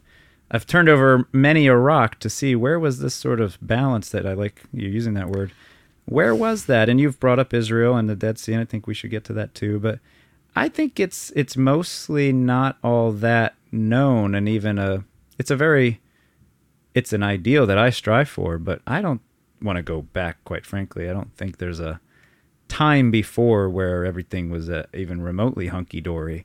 And we need to learn from whatever's going need on. to learn. Mostly, we, We have to there's a lot we need to learn no matter what, and that's why I mean, let's hear about the corporate part. But even that, unfortunately, I don't think is the whole story. I'm not suggesting that you think what- that either. The way, but the way I was yeah. thinking about the corporate part, and then what you just said, what you studied in your past, simple or transparent has a lot of merit than not. My friend, doesn't need to be complex, neighbor right? is in the restaurant business. We're in the medical business. The other rest person does something else. We help each other out. We barter. We help each other out. We're done. We're done. It's simple. I don't have to go call a 1 800 number. I don't have to wait days to get something approved or authorized or prior, uh, a pre cert or whatnot. We've gotten complex because we've built in a lot of middlemen. We've built in a lot of fluff where everyone is trying to get a piece of you and you're losing the basic essence. The health insurance model, from what I understand, and I know I have a lot of holes in it, was built. IBX, Blue Cross started Baylor University, I think, was the place. And I think that it had something to do with the medical association. I might not get all my facts straight, but it was made for companies to help their employees out initially for a little bit of extra money. If you were going to go to the hospital, we would help you. Not everything else, not if you have to go see you know, a healer, a doctor, whatever. If you had to, if you were hospitalized, the main, most expensive thing that you worried about, then there should be some insurance. But people saw we were taking premiums, and you know, 90% of people didn't go to the hospitals. Now we have a nice little cash flow to us. How can we increase that cash flow? And over the years, the main purpose of insurance has gotten away from insuring um, a just in case condition to insuring every condition. And when they're insuring every condition, they own you. And so you're no longer responsible. Oh, well, but I, I can't buy that. I can't afford that. My insurance doesn't cover it. My doctor is not covered. But a person has individual choice. And when they have individual choice, they have to study and educate themselves to make the best consumer choice. And what the insurance, pharma, big corporations, and I'm a capitalist but I don't believe in highway robbery. And I believe in a fair, you know, mutual relationship. I sign business contracts all day long when it benefits me and it benefits the other player. When it doesn't, when it only benefits one side. And so what I've seen is that people are like, oh, but it's insurance, but I should be covered. They're not educating themselves. And when they're not educating themselves, it's a cascade effect onto their health, onto what they think is good for them, onto they're getting messages that, you know, a great, and I don't want to keep throwing certain organizations because I'll probably be sued for like playing it, but, um, but not not by you, but but somewhere down the line, oh, you're plagiarizing or you're you're like you know, but um, when you take away personal responsibility to choose things, you got problems. So that was the one thing. But I'll get back to the other thing about the Dead Sea. Yeah, but but capitalism. uh, Um, you mentioned capitalism, pro, and I'm pro capitalism too. But that's it's incongruent with which with what's going on right now with the insurance company. The insurance companies do trap you because I know. Well, that's what I'm saying. So like I am a capitalist, but yeah, that, but that's that not part. so That's do- not do you know- capitalism. Do you know in, in, in That's- Pennsylvania, that's if not, you want to if you want to be insured, you, you know you're you're only going to be insured by the two main insurers. It's going to be you know unless you're unless you have uh, Independence yeah, and and Et- Aetna. Aetna, yeah. yeah, yeah. But if you're if you're with a company that m- maybe is uh, stationed or, or, or their their their um, their home base is in like uh, Wisconsin, you know, it might be a different insurance that, that you have. Could be um, you know United Health or Cigna or whatever, but that would be outside of the um, out of the state. But if you're an, a, a Out of the person, network. And, yeah, well, out of the state because in, in if you're a single person, um, not not associated with your uh, employer, you're getting insurance for yourself. You got those two main players. right. That's it. Or, or you can get United Health with that. Um, that's that crappy uh, right. Golden so Rule plan. I mean, so obviously we But- can't. We're yeah. No, no, but I was just saying, Right. it's just they trap you, and and uh, you can use the same argument. Um, well, you're taking your car to get repaired, right? Do you use insurance for that? Me personally, Yeah. Well, anybody, anybody out there, do you use your do you use your insurance to pay for your oil change or or something like that? And, and, you know, the answer is no. So. Where, where did the whole concept come of when you go to the physician that you have to use your insurance? The insurance is really meant for hmm. catastrophes. You know, like you know, you get hospitalized. Oh my God, there's a hundred thousand dollar bill. You know, or or you're getting an expensive study. So yeah, you, the insurance can kick in and help you out with that. But for routine stuff, I, I'm I'm old enough to know when I was when I was younger, I used to go to the doctor. My dad used to pay the doctor cash.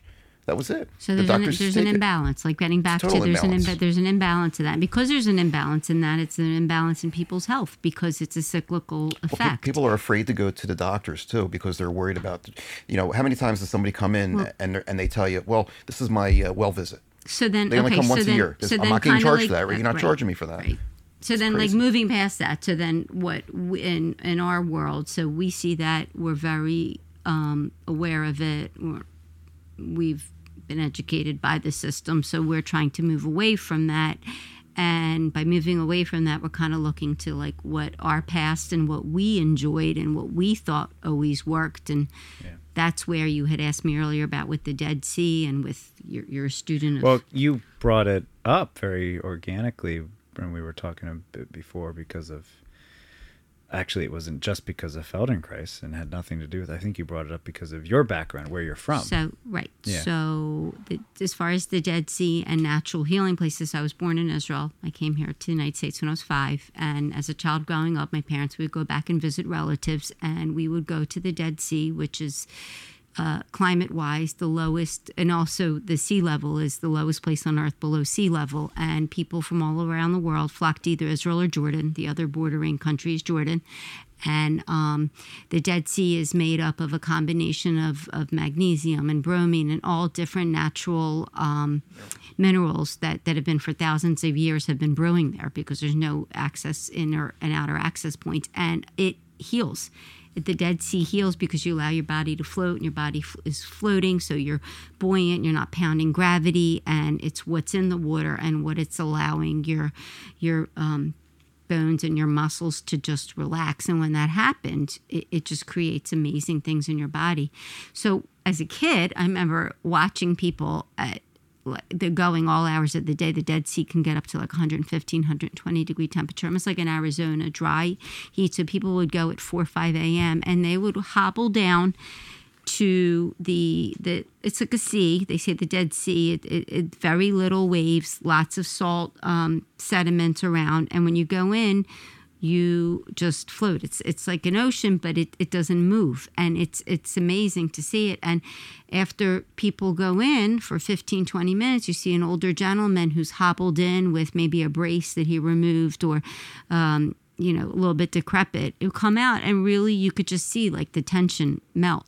And then the climate, um, the climatology is good, Keith. You could probably speak more about it with psoriasis and eczema and whatnot. And um, that's where I kind of got interested with the natural healing and how it's just it's an interesting lifestyle to just pursue more of a natural healing. And then um, as people, as we had learned about float therapy, even though we had both floated when we were 18, the analogy for floating in a float tank was floating in the Dead Sea. And when we were interested in, in actually pursuing this as a second business, I'm like, oh my God, wait, I know the Dead Sea that everyone's talking about that. And I remember as a kid, like, I remember we, we'd go, and, and Masada is the, you know, the, the big giant mountain where the Romans came, and, and, and the, the Jew, there were like 800 Jews that said, you know, we're, we're going to die freely, so that they died on top of Masada. But it's amazing because the um, architecture and the the setup of Masada, they had uh, built Roman baths there, and they had built the Thermidor, and it was all these like amazing contraptions. Herod, Herod made. Herod, Herod, Herod- made Herod his pa- Herod. Herod. Herod the Greek made his palace in Caesarea and made a palace on top of Masada. And it's amazing that what's old is actually new again. Is so much merit. Like Cleopatra, the Dead Sea was her first spa, and most of the remedies of, um, you know, for, for medicinal remedies and and using. Um, she used to take a bath in like in, in like milk and and just it was very interesting the more i started to read about it and get engaged i'm like you know what like you really do have to look towards the past to understand the future. And the future that we're looking at is one that i'm looking like everyone's like oh my god my drug was not approved. My my i need a prior authorization i need pre-cert versus like i just took a magnesium pill and i just floated for an hour and my back was hurting and now it feels better. And so uh, there's definitely something to it because I, I do think that it, like and I don't know about the world but America there's a lot of people that are not healthy that we're like a, a country that has obesity that has cardiological diseases and whatnot and you know really need to stop and think like you could insure up the wazoo is it getting anybody better and if it's not then what are you going to do different and that's sort of like our little mission so and we and we do it both ways. You know, we do it with the uh, the flow. I mean, I have a busy medical practice which we're converting, um, as we I told you about earlier. With the it's the direct payment or concierge, Concierge, uh, payment yep. that we're, you know, so um, to me that's just a far better, uh, much more rewarding way to practice. The patient gets a lot out of it. They get they get my they get access to me basically, and they don't have to wait um, when they come and see me, and I can spend an hour with them um, just by avoiding the insurance uh, interference. Essentially, you know, the patient direct pays me, and and we bump out the, the that middleman essentially, and then I'm able to care for them in a proper way. I think people just emp- people oh. look for different methods. I'm sorry. People just look for different. You know, after something they see it doesn't work, you look for an look alternative ways. method. And, and a lot of my patients have, are, you know, since I started doing this, a lot of them are converting. I, I had um, one of my patients um, who's disabled. He has cerebral palsy, and um, he's in his 60s. He has very lot difficulty walking, and he, you know, he needs early appointments. He doesn't want to wait around a long time. He, ha- you know, he can't drive, so he has to get uh, transportation. Um, he signed up uh, with me. He came in for his first visit, and he would normally come in once a year or something like that. That that's it. He came in, and um, I spent a lot of time with him, uh, you know. Uh, and then he said, um, "By the way, you know, after we're done, um, you know, I had some bad reflux about two weeks ago, and and I'm like, well, tell me about the reflux. And to me, it sounded very suspicious, um, you know, that he had some, uh, you know, heart condition, angina, you know. Uh, so anyway, I did an EKG, had um, gross changes in his EKG. I was able to take the time, and you know, I think the guy had a heart attack basically when he had two weeks ago. That's what it was. Um, but it's interesting because, you know, he had been on um, medicine. He, he, I had him on a statin since I, since I've been seeing him for the last 18 years, and um, his cholesterol was perfect. I mean, his LDLs were below 70. I mean, it was perfect. But he did have a family history, and he did have cerebral palsy, so he didn't really work out a whole lot. Didn't walk, doesn't walk, doesn't get that physical activity.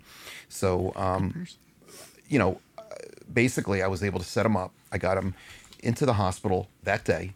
Okay, got I called his cardiologist. You know, I got, I got well, it's a cardiologist who I set him up with.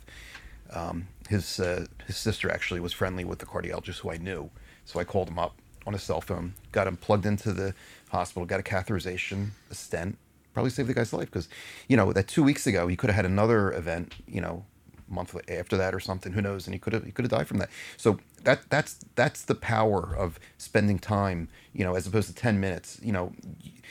I'm, I'm, I'm able to draw out um, all that information. Not, you know, the, the, the last, the guy's hiding the fact that he had chest pain. He didn't think anything of it. You know what I mean? Even though I asked him about it, he goes, well, I, I was having some chest pain. You know, normally, you know, 10 minutes is up. Um, I got to move on to my next patient. You know, I, I don't have time to, you know, just come back and see me in three months. I was able to draw it out, uh, get an EKG, um, get him admitted to the hospital. Um, and it was, it was like uh, in an unperfect setting. It was it was a perfect scenario. I mean, it was the guy had a, a good outcome. Now, if I was if he was a regular traditional insurance patient, I can't guarantee that would have happened that way. Um, there's power to it. Um, there, you know, I could tell you um, the the balance issue is is so key. Um, you know, when when I when I first started um, in practice, um, I was uh, I, I trained at Temple. Tem- I went to Temple Medical School. Um, I took two years off between college and medical school, and I went to uh, Temple University, which was, uh, I mean, medical school. At least then, it, it's it's it's it's hard. I mean, it's it's the material's not hard. The material's actually kind of easy, but it's the it's the content that they, you know, that you you know, it's the amount that you have to learn that quickly You know what I mean? It's it's a lot of content. That's what's hard about it, and that's what um, I think thins out the class. But you know, I, I did my uh, residency at Albert Einstein, and I saw a lot of stuff there. It was crazy stuff. And then I joined. I was chief resident there. They asked me to be chief resident for medicine for that one year. I was chief resident, and then I went into my first career, which was joining this big group. It was a six man. I was a six member in this group, and it was torture when I first. Um, Vivi, you remember how this was, uh, and, that, and we first had our kids. Then you know, our first son was born when I was a chief resident. But it was uh, basically it was every sixth sixth um, uh, weekend you'd be on call, okay, and but the call was just it was brutal. So between six of us, we've you know you had about sixty people in the hospital, three hospitals. We go to Jeanes, Holy Redeemer, and Einstein. That's what it was. So I would you would go to those hospitals early in the morning on the weekend and you'd be working until nine o'clock at night, um, both nights, getting 50 calls on your phone. Be at a beeper. Was, you don't have beepers anymore, but I, I used to have a beeper. Um, I used, you know, and a, and a service that used to get called, and then you'd have to work uh, very, get up very early the next day, uh, Monday morning, and see, you know, 30 patients again, you know, in the office, know, and do that the whole week. Um, I did that for a number of years, and then eventually the partners started leaving, you know, for whatever reasons they got sick or whatever. And then I got to five people, so it was every fifth.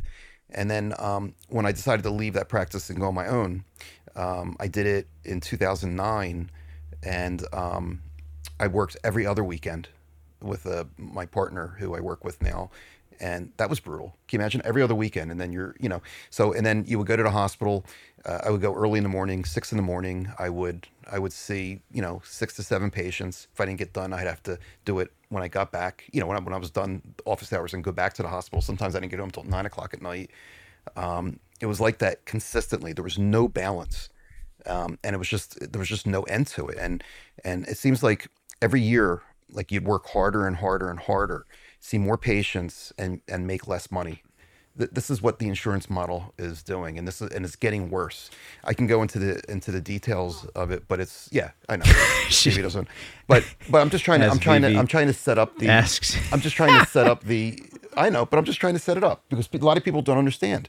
And my well, is that a time cut it, cut it, or uh, how long do we have? Right, we have to come back and bug but, you. But, Colin, it's but important you, because you have to you have to understand that most There's, people don't understand it, right. and and they don't get it that things are, are bad. I mean, in medicine, they're going to get worse, and um, um, that's probably worth actually hearing about very specifically, like very intentionally, how things could get worse. And with that particular, yeah, you know, the three of us have never had a conversation like this ever, of course, and that's fun to mm-hmm. me. That's part of the fun of doing this and seeing what happens and literally experience the collaborative, co-creative nature that is what we're doing. But there are that many particular themes for sure that we've you, you you're ready to keep going. It's wonderful. I actually believe it or not. It's yeah, I could tell like he's got to let something flow there and that's actually I want to empathize with you because of and both of you and all of us, um, especially with the context of healing and being in the realm and caring about healing and and fundamentally caring. Um, your specific shift you know, to that you both are part of, but you're the one providing that particular concierge service personally. Mm-hmm. Your shift to do that is clearly because you care and I can only imagine the extent to which, actually, I don't have to imagine it because you're describing it pretty well. And I've seen other doctors, I can think of uncles as well, who could benefit literally just from being willing to say, this system, to use a cliche, is broken. Mm-hmm. And I need to do it my way. And not just because it's better for the patient, which is, of course, enough of a motivation and that's worth championing in and of itself. But more importantly, because it sounds like a soul sucking nightmare that you're going to only suffer from and you become increasingly useless mm-hmm. if you don't get out of, which, mm-hmm. to be very dramatic, sounds like what you yeah. chose. Yeah, it's getting worse. I mean, and and back to what you just said again, it's gonna get well. It's it's getting worse as as we're talking right now. The the so um, if like I said, I mentioned this before, how my colleagues, none of them are happy. Yeah. Um, and you know, it's very difficult to get people. You know, you want you want to um, say say I send you to a specialist to get you into a specialist. You can wait you can wait months to get in. You know, um, to to see me. Weeks are pretty normal. Yeah, weeks are well, maybe week- months. months and weeks. Oh yeah, months. no, I know it can be. Yeah, And then with me, I'm filled up for the next month. I mean, it's it's very difficult. I mean, just just with the volume that I have um, of people, and I'm trying to, I'm trying to make it um, for the people who who care enough that they're willing to go outside of insurance. They care about themselves enough that they want to go outside insurance. Um, to, well, fundamentally, what you both want and we all want is for people to have enough of enough of a capacity to normally take care of themselves. That's what you really want. Mm-hmm. but they need Right. help and they need time with that. You, you- It's not going to come right away. Some people, you know, don't need it. Some people, you know, are intuitive. They take care of themselves. But you know what? I, I, I never forget the one the one time, uh, you know, you feel you feel like you don't need something, but then when you need it, you know, you wish you had it. Yeah. Right, and then you know, because and like that woman who had colon cancer that I mentioned, who died from it, she wished that she would have listened to me. Um, right. I- I'm, it's it's What? what? I was going to interject. in Yeah, you can interject. So I was going to say that, like, Colin, Get it all out now before you go to dinner. That's right. No, like you and you We're and not gonna I, have anything you to and talk I about. can. If you I had a question for you, I can communicate with you by text. Vice versa, you can communicate with me. I can do that with a lot of other people in my sphere. If I had a question related to the taxes, I can email, call the accountant. I can, the mechanic. Something's wrong with my car. I can call the mechanic. There's Um, a butt coming up here. Yeah. you know there, there's a million different specialties people that i interact with i'm like hey i have a question might not be able to get to me right away there's barriers when it comes to like your health and those barriers are really tough if you need to Health in quotes, though, right? yeah anything there's barriers like you have knock on wood we all want to try to be healthy and whatnot but you know stuff happens. Your body changes your body ages things come about. You you don't live in isolation. You might have bad genes or whatnot and say something happens to you. You have nobody to talk to. You want to talk to the doctor who's been seeing you for 20 years whatever. Not without dealing with these barriers. good luck yeah. with right trying to break down about 20 fences whether it's like time access talking directly to the person hey i just want to talk to you for 10 minutes well you can't and it's really that leads to a level of frustration eh, you know and it's challenging and that's Yeah, why there's your- no reason that would you know there's and again it's the imbalance it's the imbalance of of everything that things are uh, are off their course now. So what you were saying, Well, probably have. I mean, not probably. I know for a fact they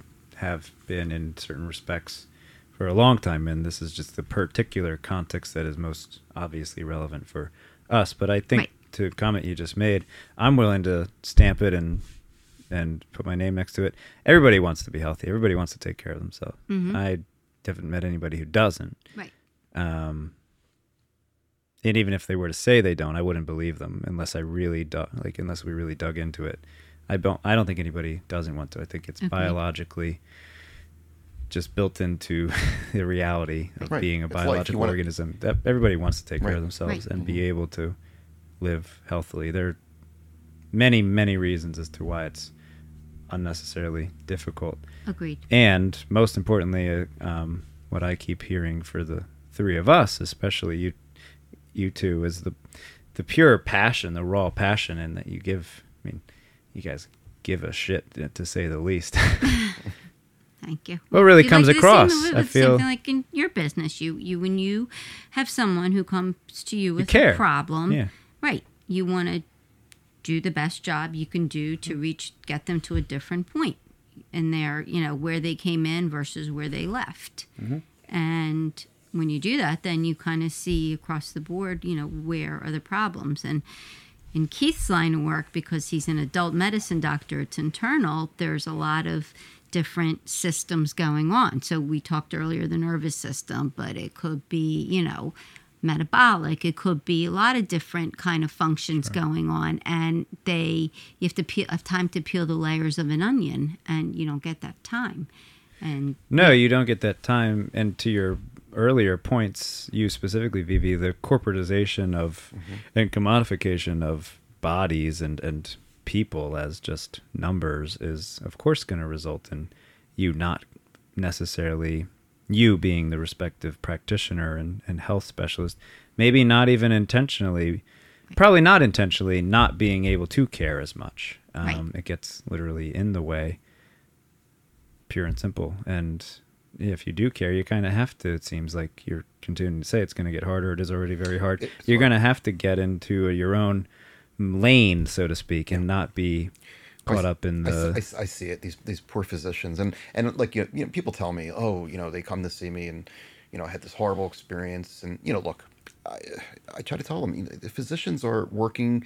It's like a salmon swimming upstream. I mean, that's essentially what it is. I mean, they're these guys are having a very hard time, but not actually getting there. not actually getting there. Yeah, it's yeah, like a hamster on a wheel would be a better analogy. Well, because you're not working, you're not making decisions purely for yourself. You have to adhere to drug formularies. You have to adhere to prior authorizations. You That's have to adhere to research. You have to adhere to yeah. forty thousand bulletins that selective health insurance companies put out. And why didn't you read them? Because my Well, you brought up Hippocrates when, before we spoke. So basically, health and service. health is if health, health isn't is service. health is yeah, and if healthcare doesn't have an inherent service-oriented, service-based foundation, then it's not health anymore. Is basically what you're it's, pointing out. it's, it's It's a corporate, point. which she which Yeah, she It's mentioned. basically mm-hmm. not health anymore. It's like that one patient of mine. Not on purpose per se, but it's right. It's It wasn't no longer was- health. by design. On purpose, it was not meant by design, and it just Maybe just- though it was actually. We don't know. There, I don't know that. That'd be It might- really it could- it could sad if morphed it into was. this- into some people monster. might have there Right. there is a potential malignant element in many i think we know that many Right. uh, corporate interests but yes maybe Right. intentionally in the beginning not the case of course right. and that's largely irrelevant the reality is it is what it is now and being reclaiming that service element is what i'm hearing thematically the Mm-hmm. and but also n- what I think could be relevant for another conversation, although I'm happy to keep going. I'm just aware you have dinner. Uh, is Good for a the while. I'm good with you're good. Whatever you want. Yeah, we're not going to, but I want to go home first. And Okay, Yeah. whatever. We're good. he wants to go little home first. everybody wants, everybody has to know that. yeah, it's good. Actually, Howard, the dog, the old dog, has to be let out. Before you go to It's okay. the, Yeah, it's I- I'm okay. gonna offend some place, but before you go to the Cheesecake Factory for dinner, We're yeah. not going to Cheesecake Don't- I don't like that place. I'm kidding. yeah. Well, actually, there's a fun little. I didn't plan that, but there's a fun detail. I think, I think this all has to actually be fun somehow for people to actually know. You want people to feel powerful. That's what I'm hearing, especially. you want them. Mm-hmm. You, want, wanna them to have them. knowledge to know what to do. them. You Right. want them to feel powerful and know what to do.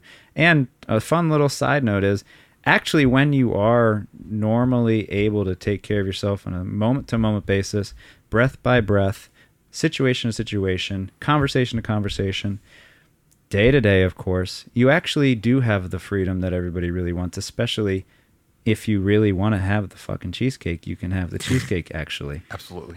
Well, yeah, you know what? That's interesting. Because you didn't eat the BLT for lunch and right, the it's choices, uh, the right? It's, it's right. choices and it's moderation and it's balance. So yeah, absolutely, life is good. So bring that back in there. yeah, no, you're, You're right. right. absolutely right. You're right. It's hundred percent, and I tell people that all the time. Even my diabetics, I say you can enjoy life, you can have it every once in a while, but just don't do it every meal. It's getting to the foundation where health is actually your normal state, though, that is unnecessarily complicated, unnecessarily hard. Um, it does take effort, but I, it, I do believe personally it's unnecessarily hard, partly because of the, actually, I think mostly because of the, the neurological component. You know, I was tempted earlier on when we were talking to say, people ask me what kind of supplements do I take, and I qualify the fact that it's first off, let's recognize it's a supplement. So what does that mean? My lifestyle is the foundation. but when I take supplements, and I do, the only ones that I'm most excited about regularly is anything that supports a healthy nervous system through and through. The rest of it's just sometimes I take it, sometimes I don't. The only things that are staples are any supplement that supports my overall neurological well-being. beets. The beet. Beach Well, well, sh- beach wall. yeah, uh, bee. Yeah, yeah. The bees. Uh, actually, those are not even the first ones on my list. But sure, yeah, I do. Well, I, we don't have to go into what I take, but there's. I'm just pointing out that I don't think Right. most. I think what you want to get people to, and we're all passionate about, is making it the way I'm going to use it easier to have a normally healthy experience. The balance factor is so big though, and that's where we could tie in everything from centuries of information and influence connecting to what's the difference with even Cleopatra to your point and Dead, Right, the Dead right. Sea, the distinctions that um, the modern medical system maybe intentionally, maybe unintentionally bring to us, literal us humans, consumers in quotes, unfortunately at times, and on an even larger scale, the the relationship to uh, all global affairs and how that's even connected. Because of course, your nervous system is a sponge for any information.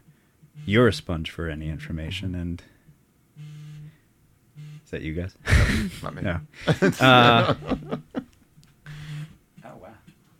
It's right near the speaker. Yeah.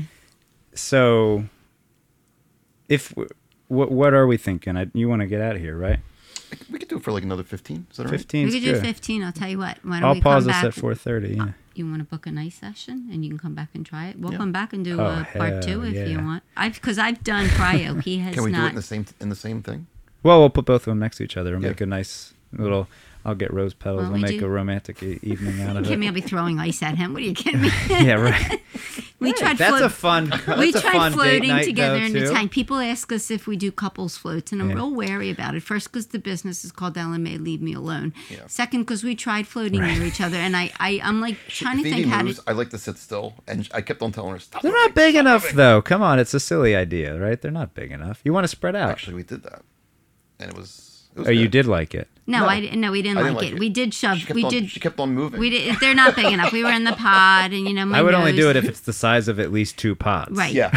Right. so we tried. We small. tried. She's very Yeah. small, so she's. We tried. Yeah, but you're not gonna cuddle. You're not gonna spoon No, while you you're. well, you No, don't no, want no. that. That that becomes no, a whole like that. Just- other The, level. reason, Yeah. the reason we did it so we didn't have to clean up both rooms because Right. had We were to- just we didn't feel like because, you know, cleaning two rooms. Well, that's it did. that's It didn't good. work. Well, for the ice bath reunion, we'll have the Yeah, two and then we tubs. You can do it talk together. It'll be fun. We, we Yeah, we could do definitely do that. that. We could definitely. I mean, Absolutely. you could then from Part here two is out very what- very normal. I will plant the seed whether we take any time for it right now or then, because it gone probably will be relevant though. I think you did start to say something before before we started recording about the fact that you are from Israel and you Oh, um I'm curious if you have any comments on which that. part did we talk? What, what part specifically? The larger, I think, the most macro in terms of this. Uh, so what's this interesting? global okay, all right. So context. Israel, Middle East, Mediterranean. Um, Yeah. Israel was uh, it had a happy index poll. I read. I don't remember what country it was, but we're talking Israel 10, 15 years ago, with all its stress and it's a pressure cooker and there's a lot of people living in one place and let's face it in the past it was in not the best neighborhood. Now they're making peace left and right with a lot of nations that countries you wouldn't have thought ever. Abu dhabi arab emirates morocco wants to hang out turkey wants to be friends. It's it's amazing. Um, but uh, so with all the stress and all the stuff that's going on it was really high up there in the happiness index. And they asked the representatives why. And they said, because it's almost like the study hard, party hard um, motto. Because as much as, you know, Israelis are type A, they're, they're always like running, they're always having, you know, protective of your country, whatever, military service, bad neighborhood, eco- socioeconomic. They really take pride in their two or four o'clock coffee and even if they all they're very into socializing and they're very into their friends remember we had this conversation with avi and they're It's almost very like a blue zone. it's almost You know it's that the sa- term? no Don't worry about it then. but it was like it's like a safe space like the military term. no, I, I won't take too much time explaining. But blue, blue zones of happiness is a phrase, but it's interesting but but that but it's that but Um, forget that they it's not um relevant to the military. But community and, and But that's it. It's community based. And I do think it's community versus isolation and community that can relate on the same level that you are talking the same talk, the same pressures, the same stress, the same, you know, that. The other thing is because it's the Mediterranean, you're talking Mediterranean diet and you're talking an array of salads and dishes and whatnot. And, you know, even though you do have meat eaters like Keith for a while was a plantarian, and he went back to some meat um, because he's but but um, It probably served a purpose for losing weight, though. Um, yeah, but it was after that. Um, Oh, never mind then. yeah, I did, I did it just to you know because I wanted to, um, and I tried it. And because I'm- you you were I inspired by it. that the video which That was an amazing yeah. the lifestyle uh, the um, life college of lifestyle medicine which we can talk again later about a movie that he saw that was amazing and I'll fill you in But I still am plant based. But I, You're very I, I much eat, I eat plant-based, yeah. every once in a while. I don't eat it all the time. But but so Israel, okay, so as far as food culture, it, it they really do pride themselves on taking the various products from the land and it's just very Mediterranean and there's something to it when you have most of your days or you know in sunny climatology. As far as Israel, it, it's a melting space. What's on the news and what is there? You walk into Jerusalem, it you have Druze, you have Bedouins, you have all you hear Arabic, you hear Hebrew, you have the Armenian churches, you have the Church of the Holy Sepulchre, which has every denomination it's the coolest place ever. If it's like the whole world, it's, it's a small world after all. And if you kind of get past all the, you know, all the politics, because listen, like you and I, like, I'll go on an aside in a minute, but if you can talk to the people and not like turn to a political side, you just find the diversity amazing. And on a small note, a couple years ago, we went to Puerto Rico on a mission. I wanted my kids to do something. We're like, you know, you're too comfortable. We need to like take you to somewhere to help something. It was after the hurricane, and it was a. Um, we we found a mission, and um, someone on the mission was from Saudi Arabia, and uh, he he the Saudi government was sponsoring him to learn at Jefferson University. There was a uh, there's a program there on like like FEMA, like rescue management. I think in in one of their mosques they had that. You remember like there was people were being tr- were trampled. Something happened, and it was in Mecca. I don't remember where it was, but anyway, so he was here, and we had the best conversations. And there's so many similarities amongst you know Arabs, Jews, whatnot, and and we I'm like, listen, we could like solve world peace, and that was before Israel was like making peace with Saudi Arabia. Like they're, they've been talking for years, but now they're they're talking. But that was like, and it's amazing. I think that experience, you know, what you like sometimes you can't just read the cover of the book you have to look in it and so th- I that's when I go to Israel and I'm on a plane and I see a um, a Christian missionary and then I see like people from all over the world and we get into like awesome conversations because it's a 14 hour plane ride and you're always meeting in the bathroom area. But I, I just think it's a really interesting experience and I, I think it's a very cool country and I think you have to dig deeper than what you see or what you used to see as like a two minute headline on the news. So I think I kind of covered it. Culinary, only- it's the only democracy in religious. that area. Let's see, culinary, you know, religious. I think I've covered. and, yeah. that's, So, and that's that's important. so Do you know there, there's a ton of Arab uh, Israeli citizens, which people don't realize. You know, it's funny. Like when you listen to the news, you think it's going to be one thing, but when you go there, that's why I, when I hear people, we, we have Jewish friends that, oh, I'm not going to Israel. It's too dangerous. I'm like, how do you, you listen? Go there. I mean, you know, it's not dangerous. It's it's it's a beautiful place, and um, you know, it's. Uh, you can't listen to what the news says about well, it. I You, think you that's go like there everything. and then, you can't. yeah. You have to educate yourself on anything. You can't take one point. you gotta go One and- and point of experience for view, one side. There's a lot of gray for for sure, and a lot of yeah, drawing, jumping to conclusions, and and having you have to recognize you're jumping to conclusions, and you have built-in assumptions based on X, Y, and Z influence, and Mm-hmm. news slash media could be one of them. Stories from other people in general, stories of stories of old in general. And what's neat is it's so old, but it's so like I, I backpacked in Europe when I was eight, when I was eighteen. Keith, no, twenty one. Keith backpacked too, and it, it's kind of cool because you kind of really do see the theme of history. And it's As a moving. side note, too, I, I do uh, travel medicine, by the way. So any of your any of your You're doing a listeners little out there pitch, a who want shameless plug. I, I'm, I'm actually certified to get uh, yellow fever vaccine. So if anybody's going to Africa, Amazon basin, I can give them all the vaccines they need. That's actually fun to know. Yeah, We And would People, go to- and people have- probably would care about that. I would love to go. and I have passports. I, I give the uh, the yellow WHO passports. I have a stamper I, that I will allow them in. went to Niger uh, in 2008 hmm. as part of the Peace Corps and had to get all that. That's very good. Were you, were you in the Peace Corps? I was. Fantastic. How long did you serve? That's pretty cool. I, I only lasted four months, and then they closed the entire country. Actually, not long after I left, hmm. for reasons we can get into some other Right, time. yeah, But I got it. Ac- well, I'll tie it all in, especially because I want to respect your time. It's hmm. you just kind of hit on the value of diversity without saying Yeah. those words Yeah. and, and the reality of diversity and the need for diversity. And I can try to tie that in more specifically to some of what we've already talked about. Um, see how well I do. But I think part of what's, I like how you brought up your taking your son because he was too comfortable on a mission. I, I think in this cult, this general culture and specifically in this country, one of the unintended effects of quite a few influences, and I think some of them are very religious in their foundation, is the um, individualism, and you can do it all yourself, and you can not only can but should be able to manage everything on your own, no matter what. Period.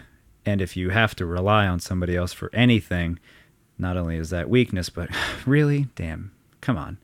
right. And it's bullshit because support, nobody does anything on their own, really. And the support is not actually the idea, the thinking behind support needs to change. You just highlighted how support isn't just, uh, it's not even really the right word with respect to what you were describing about community. It's just, no, this is what we do. Why would you do it anywhere Right. else? They have coffee. Why wouldn't session. you commune with your neighbors Right. and Yeah.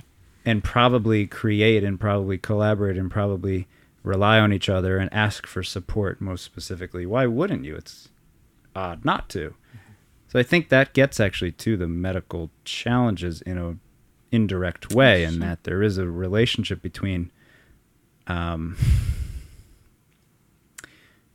in this culture the medical system in the way that it's designed and thinking that you're gonna it's weird because it has unintended, unintended consequences. On the one hand, you want to be able to take care of yourself. On the other hand, of course, you need to have the support. But the effect of the culture seems to cause, to some extent, this medical model where it's all on you no matter what. Um, it's quite odd. And one of the many ways that the beliefs around everything clearly have an influence Yeah. which is kind of what I keep thinking about with the nervous system and the the deeper foundational elements of all of these components as it's so much to do with beliefs whether we are conscious of it or not. Um because it's actually not even it doesn't make sense to want to just get caught up in your own bubble because you get too comfortable like you said about your son. You want to remember you're a global citizen and Right. you need to be thinking of everybody else, not just because it's a fun idea or a fancy vir- virtue that you can put on a resume, but because it actually matters for you too. Yeah, I think you have to leave your space to understand your space. and that, you know. Yes, if you recognize there's more to reality than your little bubble slash world, and on the largest relevant scale, you're a global citizen. Right. You, of course, have to recognize, yeah, you need to take care of yourself, but everybody else is Right. part of this with you. Right. Right. no matter what they look like or talk like or sound like or blah blah right. blah. Absolutely. I agree with you. There's a. Well, it's kind of what I got from what you said about Israel. I actually thought you might tie it in with current events, and I we don't need to. Well, we have Well, a Israel's yeah, sitting. Israel, Israel's sitting right now on the border, or the border, to, on a nicer way, is sort of sitting on the border of Poland as we speak. With uh, there's a lot of organizations that are sitting. They're saying, but Ireland too is waiving visa requirements for Ukrainian citizens to go to Ireland if they want. And um, Israel is sitting on the border of Poland, which reminds me of like my parents in World War II. But That's what to you were saying say, before, yeah. yeah, to like listen, if you can get to the border, if you want to, well, now men can't leave. Women can and children can leave. Men, they're being Well, they're constr- encouraging They're, them, they're yeah, telling up to no, they years old they, to, they, you they know, have to stay them. to fight because they're in the mate. This, I mean, the cities. Right. So, but if they, they're saying if you want to leave, you know, they as a like a couple days ago get to the borders, which is like so horrific. What the hell did we learn from World horrible. War II? And you know, we have learned Not nothing. enough. We have learned nothing. It's like it could be a scene in 1939. You know, it's It's very scary with, um, you know, I mean, you have two, you know, well, you have three nuclear powers. I mean, because China is is in the background, whether people believe it or not. They're they're looking at what's going on, and um, between Russia and the United States, it's it can be very touchy. I mean, we've never, I don't think we've ever had this, um, out, you know, outside of World War II. Is this still working? Yeah, we're good. Go on. politics mean, make it's just strange this- bedfellows. It's a scary, it's a scary situation. Um, I But have, it isn't unique to quote unquote politics, which is a broader, more People. perhaps It's people. challenging point. It's a People in power. a thinking problem, and power is a Power part of our. Machiavelli. Well, they're, they're saying that that Putin, there's there's uh, um, there I, on the news I was listening. There were um, reports that he's not acting rationally. Um, he's he's uh, frustrated. He's make he's yelling at his. I, I've heard this this morning. He's making irrational decisions. So this may be just on the basis of him not being well. You may hear more about that. Um, I don't know what validity that has. Um, I could tell you that. Um, I don't think he expected there to be such a resistance uh, from the Ukrainians, and um, and world outrage. yeah, it's it's very interesting. So I think I think China is looking at this very carefully um, because you know they have their eyes on Taiwan and um, you know they they want a reunification as well um, with Taiwan, and th- this is uh, I mean China is by far I think much scarier than Russia.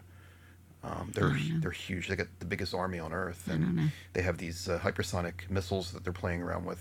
The technology is you know more than us. We're, we're this is a pivotal point, um, you know, and how it ends. It's uh, hopefully it doesn't. But I'm I'm just happy to see that. Um, I, I know that um, that um, the rest of the world is stepping up. Um, Russian citizens are freaking out. the Russians are, are they, they, yeah. There was a huge In demonstration St. Petersburg, in, uh, they, yeah, and they were getting arrested. To, they were getting arrested, But you it's know, good to see you're not allowed to resist, supposedly. So it makes you There's your understand that gover- governments are governments, but the people. I mean, we saw this in Iran. Remember in Iran when they were Yeah. when when they came out and they were protesting and they were they were pushed down by the government. Um, but I think people want to be free. They want to be like with the health thing. They want to be healthy, and to have to have this. But believe me, the United States is not. I mean, we're not. I mean, we're we're living free here, but there's still obstacles that the government has. Uh, I, pl- I play a lot with these common words like free and freedom and power and authority and hierarchy and order and structure and it's it's interesting to see how we have a lot of I think we have a lot more to f- figure out with regard to all of those words. Freedom and power are pretty damn important and Machiavelli's a funny side note, but we'll save that for another time. but I don't know if power inherently corrupts. It's not even important to determine whether that's true, but it is I do think as a culture and global culture, we need to figure out how to recognize that the desire for power for power's sake is pathological through and through. It's a Agreed. disease. Right. Um, it's just a disease. There's nothing Agreed. more to it. The desire for power for power's sake is, yeah, Yeah. there's nothing healthy about it. No, No. no, Um, it's literally a sickness. it is, and and you could see that. You could study that by looking you at saw that yesterday. various leaders throughout history. You saw that yesterday. I, I got yelled at at, at, at a place that I won't I won't mention, but It was funny. We're not going to talk about it. where there's mask optional. Vivi got yelled at and I did not wear my mask, but the manager was mask mongering and like yelling at me that I didn't have my mask. And the on. person next to her wasn't wearing a mask, but they pointed but her she out. remembered me from a month ago when I had my mask down, so we got and kicked I, out, I, I didn't. Yeah, Okay. we won't talk about. We that. won't say the name. You just said it, but I we say won't it? talk Did about I he it. didn't no, no, you where. didn't say He it. didn't You say just- where. You didn't say it. You just I didn't bring it up. You brought it But I up. thought it was funny. It was- I thought it was appropriate to It, mention. it does. It's just Because that, that woman was doing power because she was power mongering. Well, She was a manager of this place and she was power mongering. She wanted to, you you don't do what I tell you to do. it's not irrelevant, but it speaks to the thoughtlessness of these Yes. concepts and these paradigm, you know, these important details. It speaks to the thoughtlessness that is very normal, right? In many situations. And of course, that doesn't mean the answers are always obvious or easy. In fact, they're often not. No. and that's okay. Living with the uh, question marks is another necessary piece, but yeah, that isn't even worth going we won't go into. there right now. Um, I yelled that twice. She called me to yell at me too. I'm like, really? Well, to that point, there are other current events, so to speak, significant global events that are relevant to us no matter Oh, what. well, But I was thinking, of course, about Ukraine and, and I wasn't And sure we what did- direction with Israel you Yeah. were going on. oh, but, nowhere. but I was and- yeah. you when we were talking earlier brought up those countries in the same sentence. So I was thinking, okay, she might have something uh, with your background, something to say. And you did already. It's good. Oh, okay, good. Yeah. Okay, I was going to say right. I'm like, how much We time, did it, we how did much it. time do you have? We did that thing. Just yeah, as, as a for side now. note, I have Yeah. I have a big Ukrainian um, population that I take care of. Um, I thought in the this part of Buck and your part of Bucks County was very either Russian or Ukrainian. It is. yeah, there is. but we have There's a I- big. There's I have, a I have a huge and- Indian, and Asian Indian Well, population. yeah, not only, but Polish uh, population. I thought in that part of There Bucks is, County. but, but that- you know what? What's it, what, what? People were Russian, then they were Ukrainian, then they were Ukrainian, then they were Russian. It depends back on the leaders of where the country's uh, border was. So even Okay. though you could be born Russia, your whole family moved to Ukraine because of uh, factors not controlled by you, or because you know. So it's like but what I was going to mention was one the, and the with, same. with the Crimea invasion. You know, um, it was back then. Um, when was that? That was 2014. 14. it was Yeah. during Obama's 14, presidency. 14. 14. So, Yeah. but these people um, who lived there, they were telling and Georgia was eight, Georgia. I think. Yeah, Georgia was before that. But with with the Crimea, um, the people who I knew had family members there, and they were very active. Um, and they were telling us that there was people being killed like crazy, and they were. And one of them is a doctor who I know, doctor friend, and she, you know, she's Ukrainian and she's very active, and um, she was actually helping, you know. People over there, and I, I just couldn't believe because the news wasn't reporting it at the time of all the deaths that were going on. It was it was a big deal. I'm sure. Yeah. No, no doubt. but I, I just don't remember in the news them really talking about it much it's, at the it's time. I just don't. Re- not like now. Now it's obviously this well, is a they're, big they're deal. gatekeepers. I mean, Yeah. they're. They control what. They're gatekeepers. It's you know, it's that's sad. The deal. It's it's really sad what's going on. I mean, it's, Gate, it's- gate, you it's have to be able to read between, you know, with Yeah. gatekeeping. You just Well, thank God for social media, though. You can see what's going Well, on because yes this is and stuff. no, is, but I mean, yeah, well, well, yeah. no, but in a sense, it brings the world smaller. Yeah. I mean, it's, it brings the world so you can see what's going over there. If you um, care to, depending on how much you care to learn, you can learn, and depending how much little you want to learn, you can also choose that. It's like you get what you, you know. Well, yes, it. Uh, we do know. I think it's both are right, but the reality either way is, you better think for yourself. You better know how yeah. to discern the information. You better not Well, jump absolutely. to conclusions and Yeah. make assumptions No, because most no. likely there's another camera angle that makes something that Right. looks this way look Right. The exact opposite. Like that meme with the tiger eating, eating its Bingo. young. You- Yeah. You, you might know what I'm talking about. Correct. That the angle Yeah. is just carrying it. Yeah, that's a Yeah. classic uh, meme. That's accurate. Yep. and we'll leave it there. I probably There's something to say after that one. there is, but I know we've talked, we've mentioned the clock a few times. So, do you want to get going? Yeah. you want to do that and come back again? Yeah, Okay, yeah, that's fine. we'll do Alright. the Is that okay? ice. Of course, Yeah. it's always good. It's So- normal. Can I can I plug my spot? Some more? Yeah, and I'll So- plug it uh, multiple times as well. But So plug uh, again. Yeah. LMA mineral flow. Tell you actually, hang on a Yeah. second. Why don't we?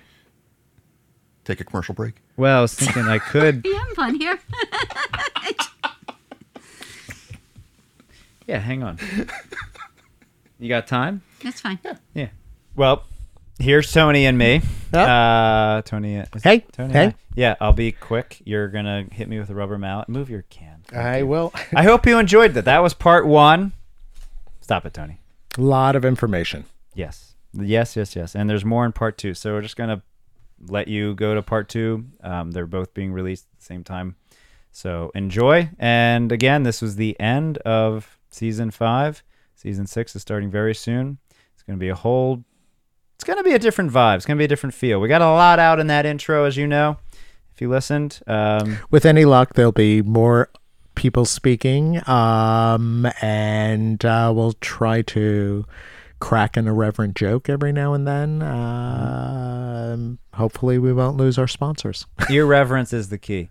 Uh, we may end up with just Ortiz Art though as a sponsor. I think Service Events will stick with us. Um, probably Paul, Philadelphia Table Company. mm-hmm. Yeah, I don't think we're at any risk. Uh, Duck Donuts is changing. Uh, Love. Native. I'm not really sure how much they actually sponsor us anymore. Oh, Yeah, you get a donut every now and then. That's good they enough. don't even have the donuts anymore. Damn it. Plus, I, I I need to stop eating the donuts. Fatty. All right, thanks everybody. Bye. You'll see you for part two of this one, and that'll be a wrap on season five. Toodles. Toodles.